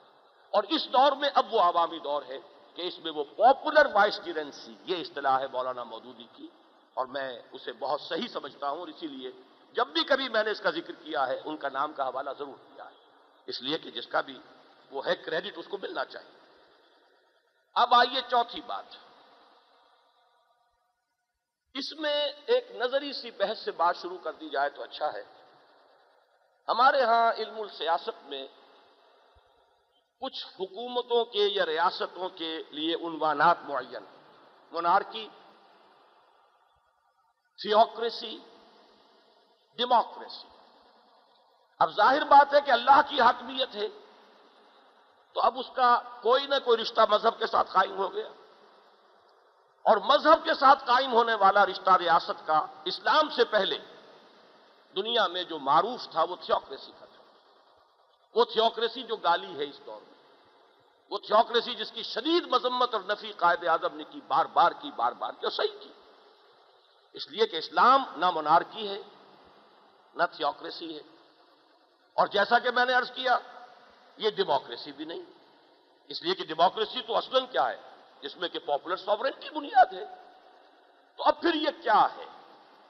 اس میں بھی میں واقعتاً میں مولانا مودودی کی ذہانت اور فطانت کا یہاں پہ اعتراف کرتے ہوئے عرض کر رہا ہوں کہ انہوں نے جو قائم کی ہے اصطلاح تھیو ڈیموکریسی یہ بہترین اصطلاح ہے۔ یہ دو ایلیمنٹس ہیں جو یہاں مل گئے۔ تھیو ایلیمنٹ مذہب کا ایلیمنٹ اور ڈیموکریسی ڈیمو اور تھیو آپ تھیوکریسی، ڈیموکریسی، ان دونوں کو جمع کیجیے تو یہ تھیو ڈیموکریسی ہے۔ اس میں ایک عجیب امتزاج ہے، چونکہ پاپولر ساورنٹی کی بجائے پاپولر وائسڈیرنسی پر آ گیا۔ لیکن وائسڈیرنسی فرد کی نہیں نہیں پاپولر ہو گئی ہے۔ لہذا یہ تھیو ڈیموکریسی ہے اور بہت ہی عمدہ اور صحیح اصطلاح ہے۔ لیکن اس میں یہ جو دو ایلیمنٹ ہے، تھیو اور ڈیمو کے، عوامی اور دینی اور مذہبی ان کی آپس میں نسبت کیا ہے؟ اب چوتھا مسئلہ اصل میں یہ ہے، جس کے لیے میں نے مسئلے کو انٹروڈیوس کرانے کے لیے یہ اصطلاحات مونارکی اور تھیوکریسی تھیوکریسی ہوتی ہے ایک مذہبی طبقے کی حکومت، پاپائیت. ایک مذہبی طبقہ ہے، اس طبقے کی حکومت ہے، اس کے پاس اختیار ہے۔ اور یہ جان لیجیے کہ اس کو بھی اسلام نے، قرآن نے شرک قرار دیا۔ اس لیے کہ قرآن مجید نے جب چارج لگایا، الزام لگایا یہود اور نصارہ پر اتخذو اخبار ہوں و روحبان ہوں ارباب اللہ۔ انہوں نے اپنے علماء اور اپنے صوفیاء اور اپنے راہبوں کو اللہ کے سوا رب بنا لیا، خدا بنا لیا۔ تو حضرت علی ابن حاتم رضی اللہ تعالیٰ عنہ، وہ حاتم تائی مشہور سخاوت میں، ان کے یہ صاحبزادے حضرت عدی ابن حاتم، یہ ایمان لے آئے تھے، عیسائیت چھوڑ کر اسلام میں آئے۔ انہوں نے ایک دفعہ دبے دبے انداز میں بہت ہی ہمت کی سوال کر لیا، حضور، یہ بات سمجھ میں نہیں آتی، میں عیسائی رہا ہوں، ہم نے تو کبھی اپنے علماء کو اور اپنے یہ جو بھی اولیاء ہیں، صوفیاء ہیں، راہب ہیں، ہم نے انہیں خدا تو نہیں سمجھا۔ بہت ہی عمدہ سوال تھا۔ ایک اشکال ہے۔ جواب کیا دیا؟ کیا ایسا نہیں ہے کہ جو کہتے تھے وہ کہ یہ حلال ہے تم حلال مان لیتے تھے اور جس چیز کو وہ کہتے تھے حرام ہے تم حرام مان لیتے تھے؟ یہ جو اختیار ہے، تشریح کا اختیار، ہلت و حربت کا اختیار، یہ تو خدائی اختیار ہے۔ بدقسمت سے عیسائیت کے ساتھ جو حادثہ ہوا، اس کو سمجھ لیجیے کہ حضرت مسیح علیہ السلام کو نئی شریعت نہیں لائے تھے۔ وہ شریعت موسوی ہی کے مجدد تھے اپنے، جو یوں سمجھئے کہ جو نوعیت ہے ان کے کام کی، وہ شریعت موسوی کی تجدید تھی۔ دین کی روح کو دوبارہ زندہ کرنا اور قانون کی حد تک وہی شریعت موسوی، وہ الفاظ آج بھی موجود ہیں۔ آپ اگر گوسپل پڑھیں گے اکارڈنگ ٹو سینٹ میتھوز آپ کو مل جائے گا don't think I have come to destroy law یہ لا جو ہے شریعت، یہ لاگو رہے گی، نافذ رہے گی. ہرگز نہ سمجھنا، اس کا ایک حرف نہیں بدلے گا. اب یہ بات کہہ کر گئے، لیکن سینٹ پال نے بیک جنبش قلم اس شریعت کو ساکت کر دیا. خلا ہو گیا، اب خلا ہو گیا، خلا کیسے پر ہوگا؟ قانون جو تھا شریعت کا، وہ تو اب نافذ نہیں. تو کون بتائے گا حلال کیا ہے، حرام کیا ہے، جائز کیا ہے، ناجائز کیا ہے؟ اب یہ سارا اختیار پہنچ گیا، وہ پوپ اور پوپ کے جو نائبین ہیں، ان کو ہے جو چاہے، کہتے ہیں ان کو اختیار ہے۔ رول بائی ڈیکری جسے آپ کہتے ہیں، جیسے بادشاہ کرتا ہے آرڈیننس، نافذ کر دیا، ٹھیک ہے، ایسے ہی پوپ کو اختیار ہے آرڈیننس نافذ کر دیا۔ پوپ کو اختیار ہے، چاہے تو وہ یہودیوں کو حضرت مسیح کا قاتل اور پھانسی چڑھانے والا شمار کرے، اور چاہے تو انہیں ایکزانوریٹ کر دے کہ نہیں نہیں، وہ نہیں ہے، ان پر کوئی الزام نہیں۔ کوئی اختیار اس کے ہاتھ لہذا یہی خدائی اختیار ہے۔ یہ تشریح کی محمد الرسول اللہ صلی اللہ علیہ وسلم تشریح کا اختیار مطلق جہاں آ گیا، یہی تو شرک ہے، یہی تو کفر ہے۔ بتوں سے تجھ کو امید ہے، خدا سے نو امیدی مجھے بتا تو صحیح، اور کافری کیا ہے؟ یہ اختیار مطلق جو ہے قانون سازی کا، یہی کفر ہے، یہی شرک ہے۔ لہذا نہ اسلام مونارکی ہے، نہ اسلام تھیوکریسی ہے، نہ اسلام ڈیموکریسی ہے۔ نہ یہ پاپولر سوورنٹی کو مانتا ہے تو پھر کیا ہے؟ تھیو ڈیموکریسی اب وہ ایلیمنٹس کس طریقے سے آپس میں مربوط ہیں؟ تھیو اینڈ ڈیمو یہ ہے سمجھنے کا مسئلہ. اور قربان جائیے محمد الرسول اللہ صلی اللہ علیہ وسلم پر. آپ کا فرض منصبی تھا یہ. کہ آپ سمجھائیں بات لوگوں کو. انزلنا علیہ کا ذکر لتبینا للناس ما نزل آپ پر ہم نے ذکر نازل کیا ہے نازل تو کیا ہے لوگوں کے لیے؟ اب آپ کے ذمے ہے یہ کہ اس کی تبیین فرمائیں، اسے واضح کریں، اسے صاف کریں، اس کے مزمرات کو کھول کر بیان کریں۔ اس کے کیا امپلیکیشنز ہیں؟ وہ سب جو ہے آپ لوگوں کے سامنے بیان کریں۔ اس کے لیے اس قدر خوبصورت ایک تشبیح دی ہے حضور نے صلی اللہ علیہ وسلم۔ میں نہیں سمجھتا کہ اس سے بہتر کوئی تشبیح ممکن فرماتے ہیں مسل المومن کا مسل الفرس فی عقیت ہی یا عقیت ہی مختلف تلفظ ہیں اس لفظ کے۔ مومن کی مثال اس گھوڑے کی سی ہے جو ایک کھوٹے سے بندھا ہوا ہے۔ اب آپ اس پر غور کیجیے۔ فرض کیجیے آپ کے پاس ایک کھلا میدان ہے گھوڑا آپ کا جو ہے، آپ چاہتے ہیں کہ وہ چلے پھرے، اس کے پاؤں ہاتھ کھلیں، لیکن یہ ہے کہ بال کے بھی رکھنا ہے۔ تو فرض کیجیے کہ سو گز کی رسی آپ نے باندھ دی۔ کھوٹے سے وہ سو گز کی رسی سے بنا ہوا ہے۔ اب سو گز نصف قطر کا ایک دائرہ وجود میں آ گیا ہے۔ ہنڈریڈ یارڈ ریڈیس کا ایک سرکل۔ اس میں وہ گھوڑا آزاد ہے۔ جہاں چاہے جائے، شمال میں، جنوب میں، مشرق میں، مغرب میں۔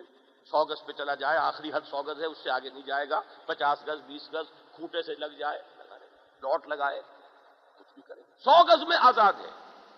لیکن ایک سو ایکواں گز اسے نہ مشرق میں آئے گا، نہ شمال میں، نہ نہ جنوب میں، کہیں نہیں آئے گا۔ یہ ہے امتزاج، پابندی اور اختیار کا۔ آزادی بھی ہے اور پابندی۔ اس کو میں قرآن مجید کی دو آیات کے حوالے سے آپ کے سامنے رکھ رہا ہوں۔ بظاہر ان آیات میں ایک تضاد ہے۔ بظاہر، نوٹ کر لیجیے کہیں آپ مجھ پر کفر کا فتوا لگوا دیں کہ یہ قرآن مجید میں تضاد کہتا ہے۔ انڈر لائن کر لیجیے کہ بظاہر کہہ رہا ہوں۔ سورہ آل عمران میں اللہ تعالیٰ نے فرمایا، یقولون حل لنا من الامر من شیء؟ قل ان الامر کلہ للہ ان الفاظ میں جو جلال ہے، میں نے کوشش کیا اپنی آواز سے بھی اس کو میں واضح کروں۔ یہ کہتے ہیں کہ ہمارا بھی اختیار میں کوئی حصہ ہے کہ نہیں؟ بس منظر کیا ہے؟ چونکہ غزوہ عہد میں زک پہنچی، ستر صحابہ شہید ہو گئے۔ اور پہلی جو مشاورت ہوئی تھی، اس میں عبداللہ ابن ابئی کا مشورہ یہ تھا کہ کھلے میدان میں ہم جنگ کرنے کی پوزیشن میں نہیں۔ ہمیں مدینے کے اندر رہ کر مدافعت کرنی چاہیے۔ حضور کی ذاتی رائے بھی یہی تھی۔ یہ حضور کی شان ہے کہ صحابہ کا آپ نے رجحان دیکھا، خاص طور پر وہ لوگ جو بدر میں نہیں شریک ہو سکے تھے۔ اب ان میں ایک حسرت تھی، نوجوان تھے یا بعد میں ایمان لائے ہیں۔ یا جن میں ذوق شہادت، جوش شہادت، جو قصبہ موتا کے موقع پر ظاہر ہوا، وہ اس سے سو گنا اس وقت موجود تھا۔ ہمیں تو شہادت ہے، مطلوب و مقصود مومن، نہ مال غنیمت، نہ کشور کش آئی تو یہ کیوں بزدلی ہم دکھائیں کہ اپنے گلیوں کے اندر اور اپنے گھروں کے اندر جو ہے محسور ہو کر مدافعت کریں؟ حضور نے رجحان غالب دیکھا، فیصلہ کر لیا، ٹھیک ہے۔ یہ سبب تو ہوا ہے اپنا ایک غلطی لوگوں کی۔ صحابہ میں سے بعض کا ایک انڈسپلن جو ثابت ہوا ورنہ اللہ نے فتح دے دی تھی۔ وَلَقَدْ صَدَقَكُمُ اللَّهُ وَعْدَهُ اِسْتَحُسُّونَهُمْ بِإِذْنِي حَتَّى إِذَا فَشِلْتُمْ وَتَنَازَعْتُمْ فِي الْأَمْرِ یہاں بھی لفظ امر ہے، نوٹ کیجیے۔ وَعَسَيْتُمْ مِنْ بَعْدِ مَا أَرَاكُمْ مَا تُحِبُّونَ۔ غلطی تمہاری ہے۔ لیکن یہ کہ اب جو چہمیں گوئیاں ہوئیں تو ان کا دیکھیے صاحب، آخر ہمارا بھی اختیار ہونا چاہیے۔ ہمارے ہاتھ میں بھی کوئی فیصلہ ہونا چاہیے۔ یہ کیا ڈکٹیٹرشپ ہے انہوں نے چلائی ہوئی ہے؟ جو فیصلہ کر دیا کر دیا۔ اور جو بھی کسی کی راج، ان کو نظر آئی کہ کبھی ہے، بس فیصلہ کر دیا، یا کسی کے جذبات کا لحاظ کیا، پاس کیا۔ یہ ہے وہ پس منظر میں کہ کچھ لوگوں نے یہ کہنا شروع کیا، صاحب، یہ نظام اس طرح نہیں چلے گا۔ روز روز حادثے ہو جائیں گے، ستر ستر شہید ہو جائیں گے اس طرح۔ یقولون حل لنا من الامر من شیء؟ وہ کہتے یہ ہیں کہ ہمارے ہاتھ میں بھی کوئی ہے اختیار، ہمارا بھی کوئی حق ہے، فیصلے کے اندر کوئی عمل دخل ہے۔ جواب کیا دیا گیا؟ قل ان الامر کلہ بید اللہ کہہ دیجیے، اے نبی صلی اللہ علیہ وسلم، امر تو کل کا کل اللہ کے ہاتھ میں کوئی اختیار نہیں تمہارا۔ لیکن اب اس کا جو ظاہری تضاد ہے، کمپیئر کیجیے اسے سورہ شورا کی آیت سے۔ والذین استجابوا لربهم واقاموا الصلاة وامرهم شورا بینہم ومما رزقناہم ينفقون۔ یہاں یہ شورا بینہم اتنا اہم ہے، اتنا مرکزی ہے۔ اسے سلاد اور زکوٰۃ کے درمیان لائے ہیں، پھاڑ کر ان دو چیزوں کو۔ اس لیے کہ آپ کو معلوم ہے، بے شمار مقامات پر قرآن مجید میں یہ دو اس طرح آتے ہیں کہ ہاتین ادل المتقین الزین یومنون بالغیب و یقیمون الصلاۃ ومما رزقناہم ينفقون۔ یہاں یہ کہ ان دو کو پھاڑا ہے۔ جیسے کہ وہ گٹھلی جو ہے پھٹتی ہے، پتے درمیان میں سے نکلتے ہیں۔ اور اس شان سے بات آئی ہے امرو ہم شورا بینہم۔ ان کا معاملہ ان کے مابین باہمی مشورے سے۔ اب بظاہر تضاد ہے، اس کو ریکنسائل کیجیے کیا ہے۔ اختیار اصلاً، حقیقتاً، اصولاً، کلیتاً اللہ کا ہے۔ لیکن اللہ نے کچھ اختیار تمہارے حوالے کر دیا۔ جہاں اس کا حکم آ گیا، سری حکم آ گیا۔ وہاں تو آپ کا اختیار ساکت۔ وہاں آپ سب فیصد بھی رائٹ سے اگر بدلنا چاہیں گے، اللہ کے کسی حکم کو نہیں بدل سکتے۔ خلاص۔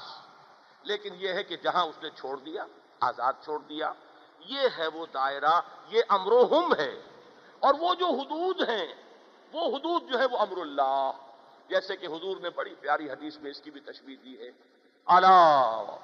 لکل ملک حمن اللہ اللہ محارمہ، آگاہ ہو جاؤ۔ ہر بادشاہ کی ایک محفوظ چراگاہ ہوتی ہے، جس میں کسی اور کو اپنے جانور جو ہے چرانے کی اجازت نہیں ہے۔ جان لو، اللہ کی بھی ایک محفوظ چراگاہ ہے، اور وہ ہے وہ چیزیں جو اس نے حرام کر مہار ماؤ تو دیکھنا، قریب نہ پھٹکنا۔ کوئی چرواہا اگر قریب لے جائے گا، آخری حد تک لے جائے گا ہیبا کے، تو اس کا امکان ہے کہ کوئی بکری ادھر چھلانگ لگائے گی، ادھر داخل ہو جائے گی، اور وہ گردن زدنی ہو جائے گا۔ ذرا فاصلے پر رہو۔ Keep at a safe distance یہ ہے وہ حدیث۔ تو معلوم یہ ہوا کہ یہ امتزاج ہے امر اللہ امر اللہ میں تو وہ جو میں نے احکام کہا تھا شریعت کے۔ دین کی اصل وہ ہے، جڑ وہ ہے، بنیاد وہ ہے، دائم اور قائم وہ ہے۔ عوامر و نواہی البتہ اس کے دائرے کے اندر اندر یہ ہے امر و ہم جہاں اللہ تعالیٰ نے کوئی حکم نہیں دیا۔ جہاں شریعت کا کوئی حکم ثابت نہیں ہے۔ یہ اللہ ہی کا دیا ہوا امر و ہم ہے۔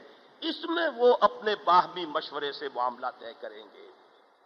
یہ ہے تھیو ڈیموکریسی اللہ اور اس کے رسول کے احکام، یہ ہے اس کا تھیو ایلیمنٹ یہ کسی انسان کی، کسی، کس کثرت پر، قلت پر، تعداد پر، رائے دہی پر کوئی دار و مدار اس کا باقی جہاں اللہ نے آزاد کیا ہے، وہاں ڈیموکریسی وہاں جو ہے تم اپنے باہمی مشورے سے معاملات طے کرو۔ اسی کی نہایت خوبصورت تعبیر ہے سورہ حجرات کی پہلی آیت۔ وہ یہاں لکھی ہوئی ہے کہیں، لیکن یہ کہ یہ سارے کتبے ہمارے اس اعتبار سے۔ نہیں، یہاں تو روشنی ہے، یہ آپ پڑھ سکتے ہیں۔ یا ایوہ الذین آمنوا لا تقدموا بین یدی اللہ و واتقوا اللہ، ان اللہ سمیع علیم۔ اہل ایمان، اللہ اور اس کے رسول سے آگے مت بڑھو۔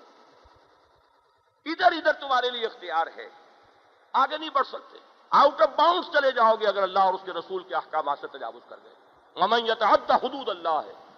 اللہ کے حدود سے اگر کسی نے تجاوز کیا فاولئک هم پھر تو ظالم ہے، مشرک ہے۔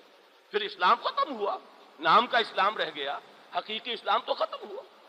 یہ ہے معاملات، تھیو ٹیمو ایلیمنٹس اسلام کے نظام ریاست میں۔ اب پانچویں بحث ہے۔ اس کی عملی شکل کیا ہوگی؟ سورت کس طریقے سے، اس اصول کو کیسے ہم اپلائی کریں گے عملی زندگی میں؟ کیا صورت ہوگی دیکھیے، میں اصولاً جو پہلی، یہ جو میں نے ابھی چوتھی بحث ختم کی ہے، اس کا جو نتیجہ میں نکالتا ہوں، وہ ذرا الفاظ میرے توجہ سے سن لیجیے۔ میرے نزدیک اس امر و ہم میں جو آج تک انسان نے اپنے تمدنی ارتقاء کے نتیجے میں ہائیسٹ ڈیموکریٹک نارمز ڈسکور کیے ہیں۔ میرے نزدیک وہ کوئی ایجاد نہیں کیے ڈسکور کیے۔ پیدا نہیں کیے، وہ تو پہلے سے تھے انہرنٹ تھے۔ ان تمام ڈیموکریٹک ویلیوز کو بتمام و کمال اس امر و ہم کے اندر نافذ کیا جا سکتا اس کے اندر پورا اختیار انسان کا ہے۔ کوئی حید بنائے، وہ کوئی صدارتی نظام بنائے، وہ پارلیمانی نظام بنائے وہ دو ہاؤس کا بنائے، تین ہاؤس کا بنائے، سنگل ہاؤس بنائے، وہ یونٹری نظام بنائے، یہ حالات پر دار و مدار ہے ملک ایسا ہے جس میں ایک ایک وحدانی حکومت چل سکتی ہو تو سب سے اچھی ہے۔ لیکن اگر ملک ایسا ہے کہ جس میں وحدانی نہیں، وفاقی طرز حکومت بہتر ہے، کیجیے۔ کوئی حرام نہیں، کہیں کوئی صحیح سراہد نہیں، کہیں کوئی حکم نہیں کہ یہ ضرور کرو اور یہ نہ کرو۔ جو بھی ڈیموکریسی ہائیسٹ ڈیموکریٹک نارمز اور ہائیسٹ ڈیموکریٹک ویلیوز جہاں تک ہم پہنچے ہیں۔ اور جتنی اور انسان کی تمدنی ارتقاء کا اگر یہ عمل جاری رہا، جہاں تک پہنچ ہوگی، وہ سب اس امر و ہم کے دائرے میں بتمام و کمال ان کا نفاذ اور ان کو بروئے کار لایا جا سکتا اس لیے کہ یہ وہ ڈیمو ایلیمنٹ ہے ڈیموکریسی کا ایلیمنٹ ہے، وہ ڈیموکریسی اب یہ آپ کی سوچ ہے، آپ پارلیمانی اور صدارتی نظام سے بہتر کوئی نظام ایوالو کر لیجیے کر لیجیے۔ آخر اس میں بھی خرابیاں، اس میں بھی خرابیاں، سب مانتے ہیں۔ اس کی بھی کچھ اچھائیاں، اس کی بھی کچھ اچھائیاں، سب کے علم میں لیکن کیجیے ایوالو کیجیے۔ اس میں کہیں کوئی شریعت پابندی نہیں لگا کہیں کوئی آپ کے اوپر جو ہے قدغن نہیں۔ اسی لیے میں نے عرض کیا تھا، قرآن نے تو واقعہ یہ ہے کہ اگر میں عرض کروں تو دو ہی اصول دیے ہیں سیاسی نظام کے، حاکمیت خداوندی اور امرہم شورا بینہم۔ خلاص، ان دو کے تقاضے پورے کیجیے۔ اب اس میں میں عرض کرنا چاہتا ہوں کہ سورہ نساء کی آیت نمبر انسٹھ سورہ حجرات کی آیت نمبر ایک جو میں پڑھ چکا ہوں، یہ تو اس کا اصول طے کر رہی ہے۔ یا الذین آمنوا لا تقدموا بین یدی اللہ ورسول واتقوا اللہ۔ لیکن یہ کہ اس کی جو تفصیلی شکل ہوگی وہ کیا ہے؟ عملی۔ یا ایو الذین آمنوا اطیعوا اللہ و اطیعوا الرسول و اولی الامر منکم۔ فَإِن تَنَازَعْتُمْ فِي شَيْءٍ فَرُدُّوهُ إِلَى اللَّهِ وَالرَّسُولِ۔ إِن كُنتُمْ تُؤْمِنُونَ بِاللَّهِ وَالْيَوْمِ الْآخِرِ ذَلِكَ خَيْرٌ وَأَحْسَنُ تَأْوِيلًا اہل ایمان اطاعت کرو اللہ کی، وہ مطلق مطاعت تو وہی ہے مطاع حقیقی وہی ہے سوورن وہی ہے، سروری زیبا فقط اس ذات بے ہمتا کو ہے، حاکم حقیقی وہی ہے۔ عطی اللہ واطی الرسول، اس لیے کہ رسول کی اطاعت بھی در حقیقت اللہ کی اطاعت ہے۔ من یطع رسول فقط عطا اللہ۔ اللہ کے نمائندے کی حیثیت سے رسول مطاع ہے۔ ومار صلی رسول اللہ اذن اللہ اللہ کے حکم سے ان کی اطاعت ہے۔ اللہ کے نمائندے کی حیثیت سے۔ لا گور اللہ کی طرف سے وہ ہے۔ اور یہ دونوں اطاعتیں مستقل ہیں، دائم ہیں۔ یہی وجہ ہے کہ ان دونوں کے ساتھ عطیوں کا لفظ جو ہے لایا گیا۔ دیکھیے دو شکلیں ہو سکتی تھی شاید۔ کی یا تو عطی اللہ و رسول اب الامر منکم۔ عطیو جو ہے بریکٹ سے باہر جو آپ لے جاتے ہیں تو وہ تو تینوں پر لگے گا۔ یا یہ ہے کہ آپ عطی اللہ و عطی الرسول و الامر منکم۔ یہ دوسری شکل ہوتی کہ اگر ہر جگہ پر ریپیٹ کیا جاتا، جیسے کہ بریکٹ کھولیں گے تو تو شکل وہی بنے گی۔ لیکن یہاں درمیانی شکل اختیار کی گئی۔ عطی اللہ و عطی الرسول، یہ ہے مستقل اطاعت، اصل اطاعت، دائم اور قائم اطاعت۔ وَأُولِ الْأَمْرِ مِنْكُمْ یہ مستقل بذات اطاعت نہیں۔ تم میں سے جو بھی صاحب امر ہو، ایک بات نوٹ کر لیجیے یہاں پر، پورے قرآن مجید میں اور میرے نزدیک جہاں تک احادیث کا بھی ذخیرہ ہے، کہیں کوئی پروسیس معین نہیں کیا گیا کہ اول الامر کیسے قائم ہو یہاں تک کہ ہمیں معلوم ہے حضور نے کوئی وسیعت نہیں فرمائی، کسی کو نامزد نہیں کیا۔ ابو بکر نے اپنی زندگی میں ایک کو نامزد کیا، مشورہ لے لیا۔ ولی عہدی سمجھ لیجیے، اس کی بیعت ہو گئی یا اس کا اعلان ہو گیا، پھر یہ کہ مسلمانوں نے بیعت کی۔ حضرت عمر نے چھ افراد کا بورڈ بنا دیا۔ اور حضرت عثمان کی اس طریقے سے جو ہے، وہ والی امر بننے کا وہ معاملہ طے معلوم یہ ہوا کہ یہاں بھی ہمیں کوئی ایک راستہ نہیں مل رہا۔ معلوم ہوا کہ یہ امر و ہم میں شامل ہے۔ اس میں جو بھی راستہ ہو، جو بھی مشورے سے طے ہو جائے، جس میں بھی وہ روح ہے امر ہم شورا بین کا تقاضا پورا ہو جائے۔ اگر وہ نظام جو ہے بنیادی طور پر وہ قبائلی نظام ہے تو اس کے مطابق پورا ہو جائے۔ اگر وہ نظام جو ہے وہ جمہوری نظام ہے اس کے مطابق پورا ہو جائے۔ اس کو یہاں پر وہ لوہے کا جوتا نہیں پہنایا گیا۔ اس لیے کہ اس کا مطلب یہ ہوتا کہ تمدنی ارتقاء کو پھر آپ اس میں سمو نہ سکتے۔ پھر اس کے اندر اکوموڈیٹ نہ کیا جا سکتا۔ لہذا پورے قرآن میں یہ تو کہا جاتا اول الامر، لیکن یہ کہ اول الامر کہاں سے آئے گا؟ آسمان سے ٹپکے گا۔ جب تک نبوت تھی، یقیناً اول الامر جو بھی نبی ہے، وہ اول الامر ہے۔ وہ چیف وہی ہے، جس کو چاہے گا وہ بنا دے گا۔ لیکن یہ ہے کہ اصل تو اس کے پاس اختیار ہے۔ نبوت ختم ہوئی تو اب کہاں سے آئے گا؟ یہی ہے بعض حضرات ہمارے بڑے نیک ہیں، دیندار ہیں، مخلص ہیں۔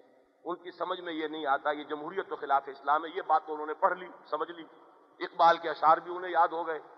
لیکن یہ متبادل کیا ہے بھائی؟ چپ کہاں سے لاؤ گے الامر؟ کیا ہمیشہ یہی ہوگا کہ جو بھی آرمی کا چیف ہو، وہی وہاں پر آپ کا جو ہے الامر بن کر بیٹھ جائے؟ اسے آپ اصول موضوع کے طور پہ تسلیم کرنے کو تیار ہے وہ تو جو گیارہ سال رہا، اس نے بھی کبھی نہیں مانا کہ یہ کوئی اصول ہے۔ کبھی بھی اس نے تسلیم نہیں کیا۔ تو پھر متبادل کیا ہے؟ کوئی متبادل نہیں۔ متبادل کوئی نہیں ہے سوائے اس کے۔ آپ اس کا نظام کیا بناتے ہیں یہ خود آپ کے مشورے پر ہے۔ آپ اس کے لیے ایڈلٹ فرینچائز رکھتے ہیں یا اس کے لیے کچھ ووٹر کی کچھ اور شخصیت کے اس کے صفات معیت یہ سارا کچھ ہوگا۔ لیکن ہوگا بالآخر وہ شورا بین اس کے سوا کوئی اور شکل نہیں۔ لیکن یہ کہ اس کے بعد بھی اس کی اطاعت مطلق نہیں ہے۔ فَإِن تنازع تم فی شعیے اگر تمہارا جھگڑا ہو جائے، اب یہ جھگڑا کس سے ہوگا؟ یہ آپس کے جھگڑے کی بات نہیں ہے۔ یہ جھگڑا ہے اول الامر سے۔ عطی اللہ و الرسول وہل الامر بن تم فین تنازع تم فی وہی لفظ آگے آیا ہے کہ جو سورہ آل عمران کی اس آیت میں آیا تھا۔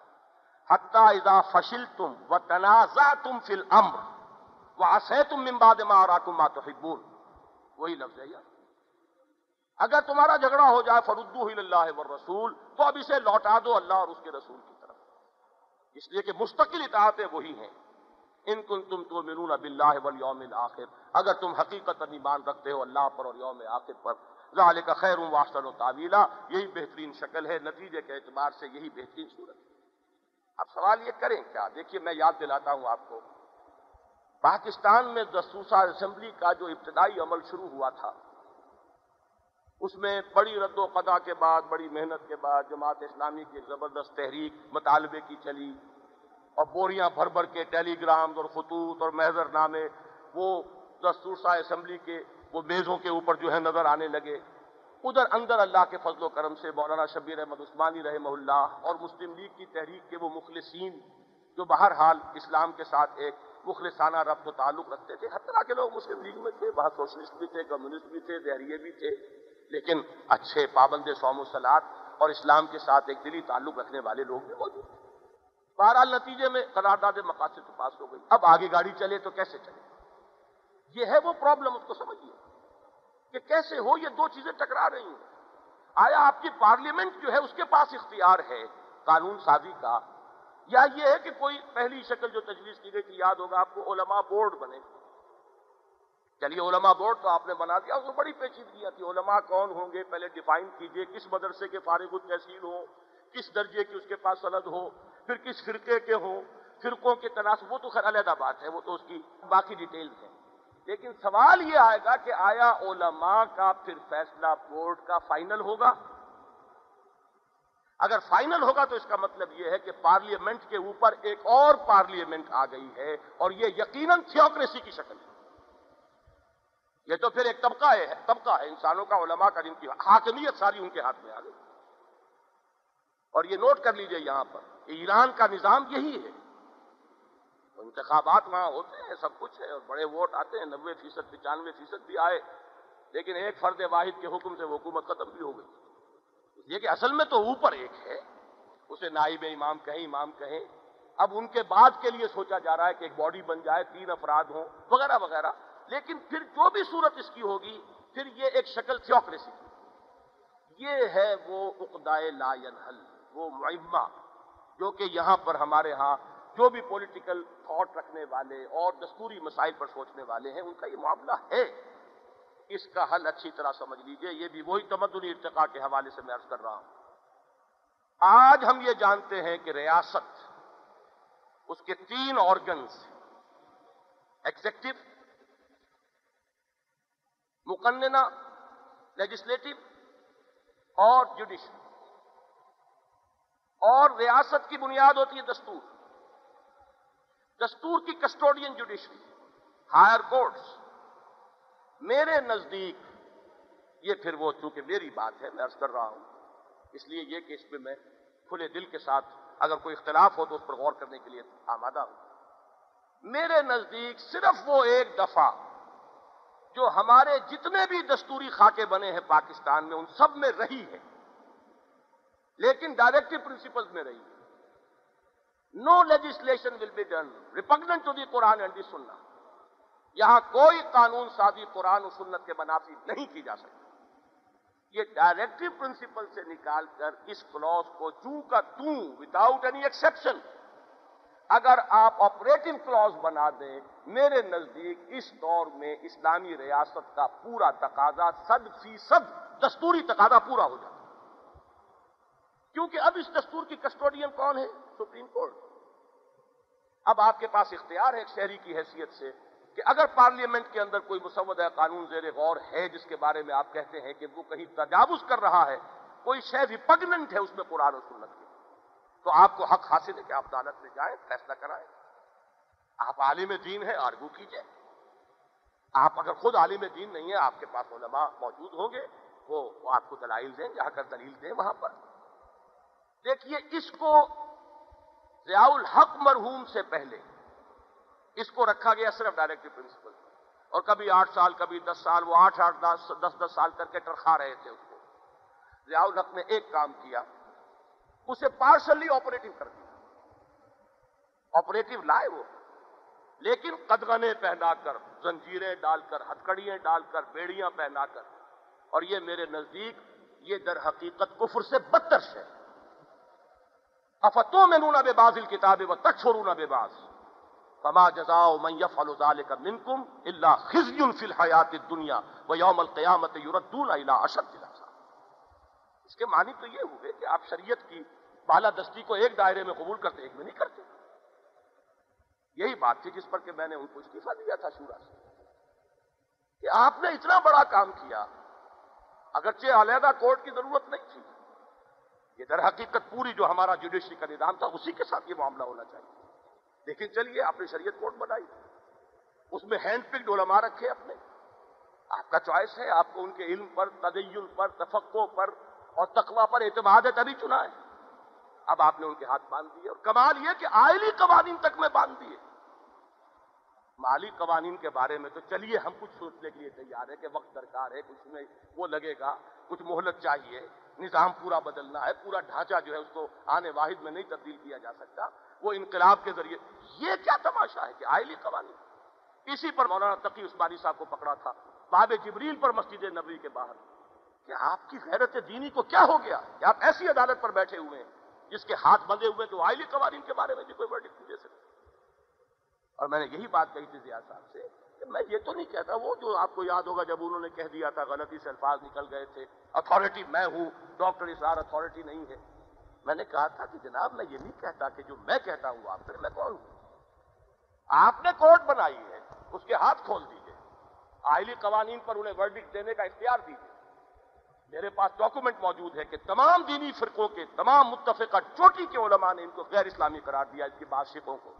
مولانا مودودی ان میں شامل تھے، مفتی جعفر حسین مستحد اس میں شامل تھے، حافظ کفایت حسین اس میں شامل تھے، مولانا مفتی محمد شفیع اس میں شامل تھے۔ اب مولانا عبدالستار نیازی اب تو شاید ان میں سے جو زندہ رہ گئے، ان میں شاید یہی ہوں صرف۔ مولانا داؤد غزنوی ان میں تھے۔ مولانا عبد الحسنات لاہور والے وہ شامل تھے۔ تمام دیوبندی، بریلوی، اہل حدیث سب کے سب جماعت اسلامی، شیعہ، سب کے سب۔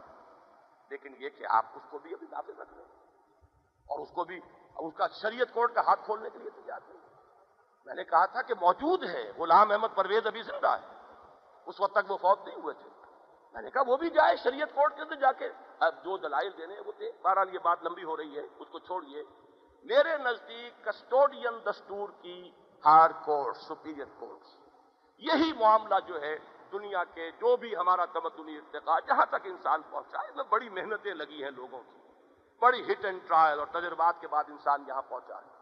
جیسے سائنٹیفک ایولیوشن ہوا ہے، ویسے ہی یہ سوشل ایولیوشن بھی ہوا ہے۔ اور سائنٹیفک ایولیوشن اور سائنٹیفک ترقی کے تمام ثمرات سے ہم متمدع ہو رہے ہیں۔ لیکن یہ کہ سوشل ایولیوشن کی چیزیں جو ہیں، اس سے ہمیں کچھ الرجی ہے۔ ان میں جو چیزیں خلاف اسلام ہو، رد کر دو۔ لیکن جو چیزیں اسلام کے نظام میں اکوموڈیٹ کی جا سکتی ہوں، ان کو اٹھا کر پھینک دینا اسلام کی دشمنی۔ یہ ہے اصل میں وہ بات کہ آپ سپیریئر کورٹ کو اختیار دیجیے کہ وہ فیصلہ کرے کہ یہاں تجاوز ہو گیا یا نہیں۔ اس میں ذرا سا اشکال یہ ہوتا ہے کہ ہمارے تو جج اس قابل نہیں پہلی بات تو یہ ہے کہ یہاں بات ہم اصولی کر رہے ہیں، اسلامی ریاست اسلامی ریاست اس طرح کے ہمارے تماشوں سے تو ہوگی بھی نہیں جیسے تماشے ہم کرتے رہے وہ تو ایک انقلاب کے نتیجے میں آئے گی۔ جب انقلاب آئے گا تو ٹوٹل معاشرہ چینج ہوگا۔ پھر یہ صورتحال پوری تبدیل ہو جائے گی۔ اصولاً تو یہ بحث اسلامی ریاست سے متعلق ہو رہی ہے، جو ایک ریولوشن کے نتیجے میں برپا ہو۔ اس وقت بھی یہ ناممکن العمل نہیں۔ اس لیے کہ آپ کے ججز ذہین ہوتے ہیں بدین ہوتے ہیں اور ان کو وکلا اسسٹ کرتے ہیں۔ یہ کام مشکل نہیں ہوتا۔ ایک ذہین آدمی جو پڑھا لکھا بھی ہے، وہ اگر بیٹھا ہوا ہے اور دو افراد ڈسکس کر رہے ہیں، دلائل دے رہے ہیں، بہت آسان ہوتا ہے یہ معلوم کرنا کہ کس شخص کی دلیل مدنی ہے۔ لیکن یہ کہ اس کے سوا کوئی اور راستہ نہیں ہے، کوئی علماء بورڈ نہ پریکٹیکیبل ہے، نہ پاسبل ہے۔ اگر ہو جائے تو پھر وہ تھیوکریسی بن جائے گی، پھر وہ اسلام کی تھیو ڈیموکریسی کا حق اس سے جو ہے وہ پورا نہیں ہوگا۔ اسی کا ایک ایک ضمنی بحث ہے، اس پانچویں بحث کی۔ اور اس کا تعلق بھی علامہ اقبال کے فکر سے ہے۔ ایک بات انہوں نے اپنے لیکچرز میں کہی ہے کہ اس دور میں اشتہاد بذریعہ پارلیمنٹ ہوگا۔ اس پر علماء کو تو فطری طور پر بڑی ناراضی ہوتی ہے۔ اور عام مسلمان بھی چونکتا ہے۔ نظر تو آ رہے ہیں نا، وہ گامے ماجے بھی بیٹھے ہوئے ہوتے ہیں پارلیمنٹ میں، انگوٹھے لگانے والے بھی ہوتے ہیں۔ وہ شرابی اور زانی بھی ہوتے ہیں۔ یہ اشتہاد کریں گے۔ ظاہر بات ہے کہ یہ ایسی یعنی اجتماع نقیزین اور اجتماع زدین کا ایک تصور سامنے آتا ہے کہ ہر شخص جو ہے اس کا کامن سینس ابا کرے گا۔ یہ لوگ یہ اشتہاد کریں گے۔ اشتہاد کا جو حق ان کے ہاتھ میں دیا جا رہا ہے۔ بات یہ نہیں ہے، بات یوں سمجھیے۔ اصل بات یہ کس کا اجتہاد نافذ ہوگا؟ اجتہاد کر رہا ہے، ایک عالم دین بھی اور ایک دوسرا عالم دین بھی، ایک تیسرا عالم دین بھی، چوتھا عالم دین۔ اشتہاد تو وہی کریں گے۔ لیکن اشتہاد میں اختلاف ہوتا ہے کہ نہیں ہوتا؟ امام مالک اور امام ابو حنیفہ میں اختلاف ہوا کہ نہیں ہوا؟ امام ابو حنیفہ امام شافی میں ہوا کہ نہیں ہوا؟ چلیے، امام ابو حنیفہ، امام شافی تو ذرا دور کی بات ہو گئی۔ امام ابو حنیفہ، قاضی ابو یوسف، امام محمد، امام ظفر، ان میں ہوا کہ نہیں ہوا؟ اب کس کا اشتہاد نافذ ہوگا سوال یہ۔ اس کا کون فیصلہ کرے؟ دیکھیے، جب ملوکیت تھی تو بادشاہ کر سکتا تھا کہ میں کروں گا جس کا بھی ہو۔ مجھے تم پر اعتماد ہے۔ ان علماء پر مجھے اعتماد۔ اتھارٹی اس کی تھی۔ علماء کے پاس قوت نافذہ نہیں تھی۔ ان کے پاس قوت اشتہاد تھی۔ قوت نافذہ تو ان کے پاس نہیں تھی۔ یہی کام تھا جو چاہا تھا۔ اس وقت کے خلیفہ نے امام مالک سے کہ ہم تمہاری موتا کو بنا دیتے ہیں یہاں قانون۔ نہیں قبول کیا انہوں نے۔ بہت عظمت ہے ان کی کہ اشتہاد کوئی میرا ہی حق نہیں ہے۔ یہ تمام اصحاب علم، اصحاب فکر، دین پر غور کرنے والے سب کا حق ہے۔ میرا اشتہاد بائنڈنگ ہو جائے۔ میرے اشتہاد کو قانون کا درجہ حاصل ہو جائے۔ مجھے گوارا نہیں۔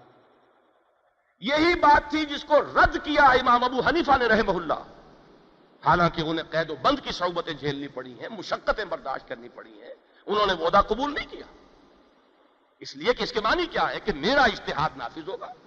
اب قاضی القضات جو شخص بن گیا ہے، اس کا اشتہاد جو ہے، گویا کہ وہ بائنڈنگ ہو گیا پوری اس ریاست کے اوپر۔ اور یہ وہ چیز ہے جو دونوں ان ہمارے ائمہ، عظیم ترین ائمہ کا یہ طرز عمل ہمارے لیے بہت بڑا منارہ نور ہے کہ انہوں نے یہ نہیں کہا۔ اس اشتہاد کے حق کو عام رکھا ہے۔ یہ اگر ہوا ہے تو ہمارے دور زوال میں جب فتح عالمگیری مرتب ہوا۔ اب ایک بادشاہ تھا، مطلق بادشاہ، مطلق الدان بادشاہ جس کے ہاتھ میں تھی۔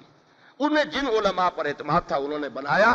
نافذ کرنے والے وہ علماء نہیں تھے۔ ہو سکتا ہے ان سے کہیں زیادہ ذہین، فتین، سب سے زیادہ اشتہادی صلاحیت رکھنے والے، زیادہ ان کی جو ہے اشتہادی ان کے اندر بصیرت ہو ہو، لیکن یہ کہ بادشاہ کو جن پر اعتماد تھا بورڈ بنایا فتح بنائے، نافذ کر اب کیا ہوگا؟ دیکھیے، جیسے سوورنٹی بدلی ہے واشجیڈنسی میں۔ لیکن ساتھ ہی وہ پھر مونارکی سے آ کر اور وہ بادشاہت سے آ کر اب وہ ڈیموکریسی میں آئی۔ پاپولر واشجیڈنسی ہوئی۔ اسی طریقے سے اس اجتہاد کی تنفیذ کا حق بھی اب کسی فرد واحد کو نہیں ہے، کسی ایک طبقہ علماء کو نہیں ہے۔ یہ حق بھی لوگوں کا ہوگا۔ اجتہاد ہوتا ہی وہاں ہے، جہاں نس نہ ہو۔ نس ہے تو اتحاد کہاں ہوا؟ نس کی خلاف ورزی ہو تو آپ کو عدالت کا دروازہ کھلا ہوا کھٹکھٹائیے جا کر۔ اگر نصوص کی خلاف ورزی نہیں ہے ریپگننسی نہیں ہے قرآن و سنت سے، اس دائرے کو تو آپ نے دستور میں معین کر دیا ہے کہ وہ ہم پر بائنڈنگ ہے، لازم ہے، پابندی ہے ہماری۔ اب اس کے اندر اندر جو ہے، اس کا مطلب یہ ہے کہ اس کی گنجائش نصوص کے دائرے کے اندر امر و ہم میں موجود ہے۔ اس میں کوئی قطعن نہ تو یہ کہ اس میں کوئی قباحت ہے کہ اکثریت کی رائے کو مانا جائے۔ اور نہ اس کے سوا کوئی چارہ کار ہے۔ نو آلٹرنیٹو جیسے میں نے کہا، حلول امر آسمان سے نہیں ٹپکے گا۔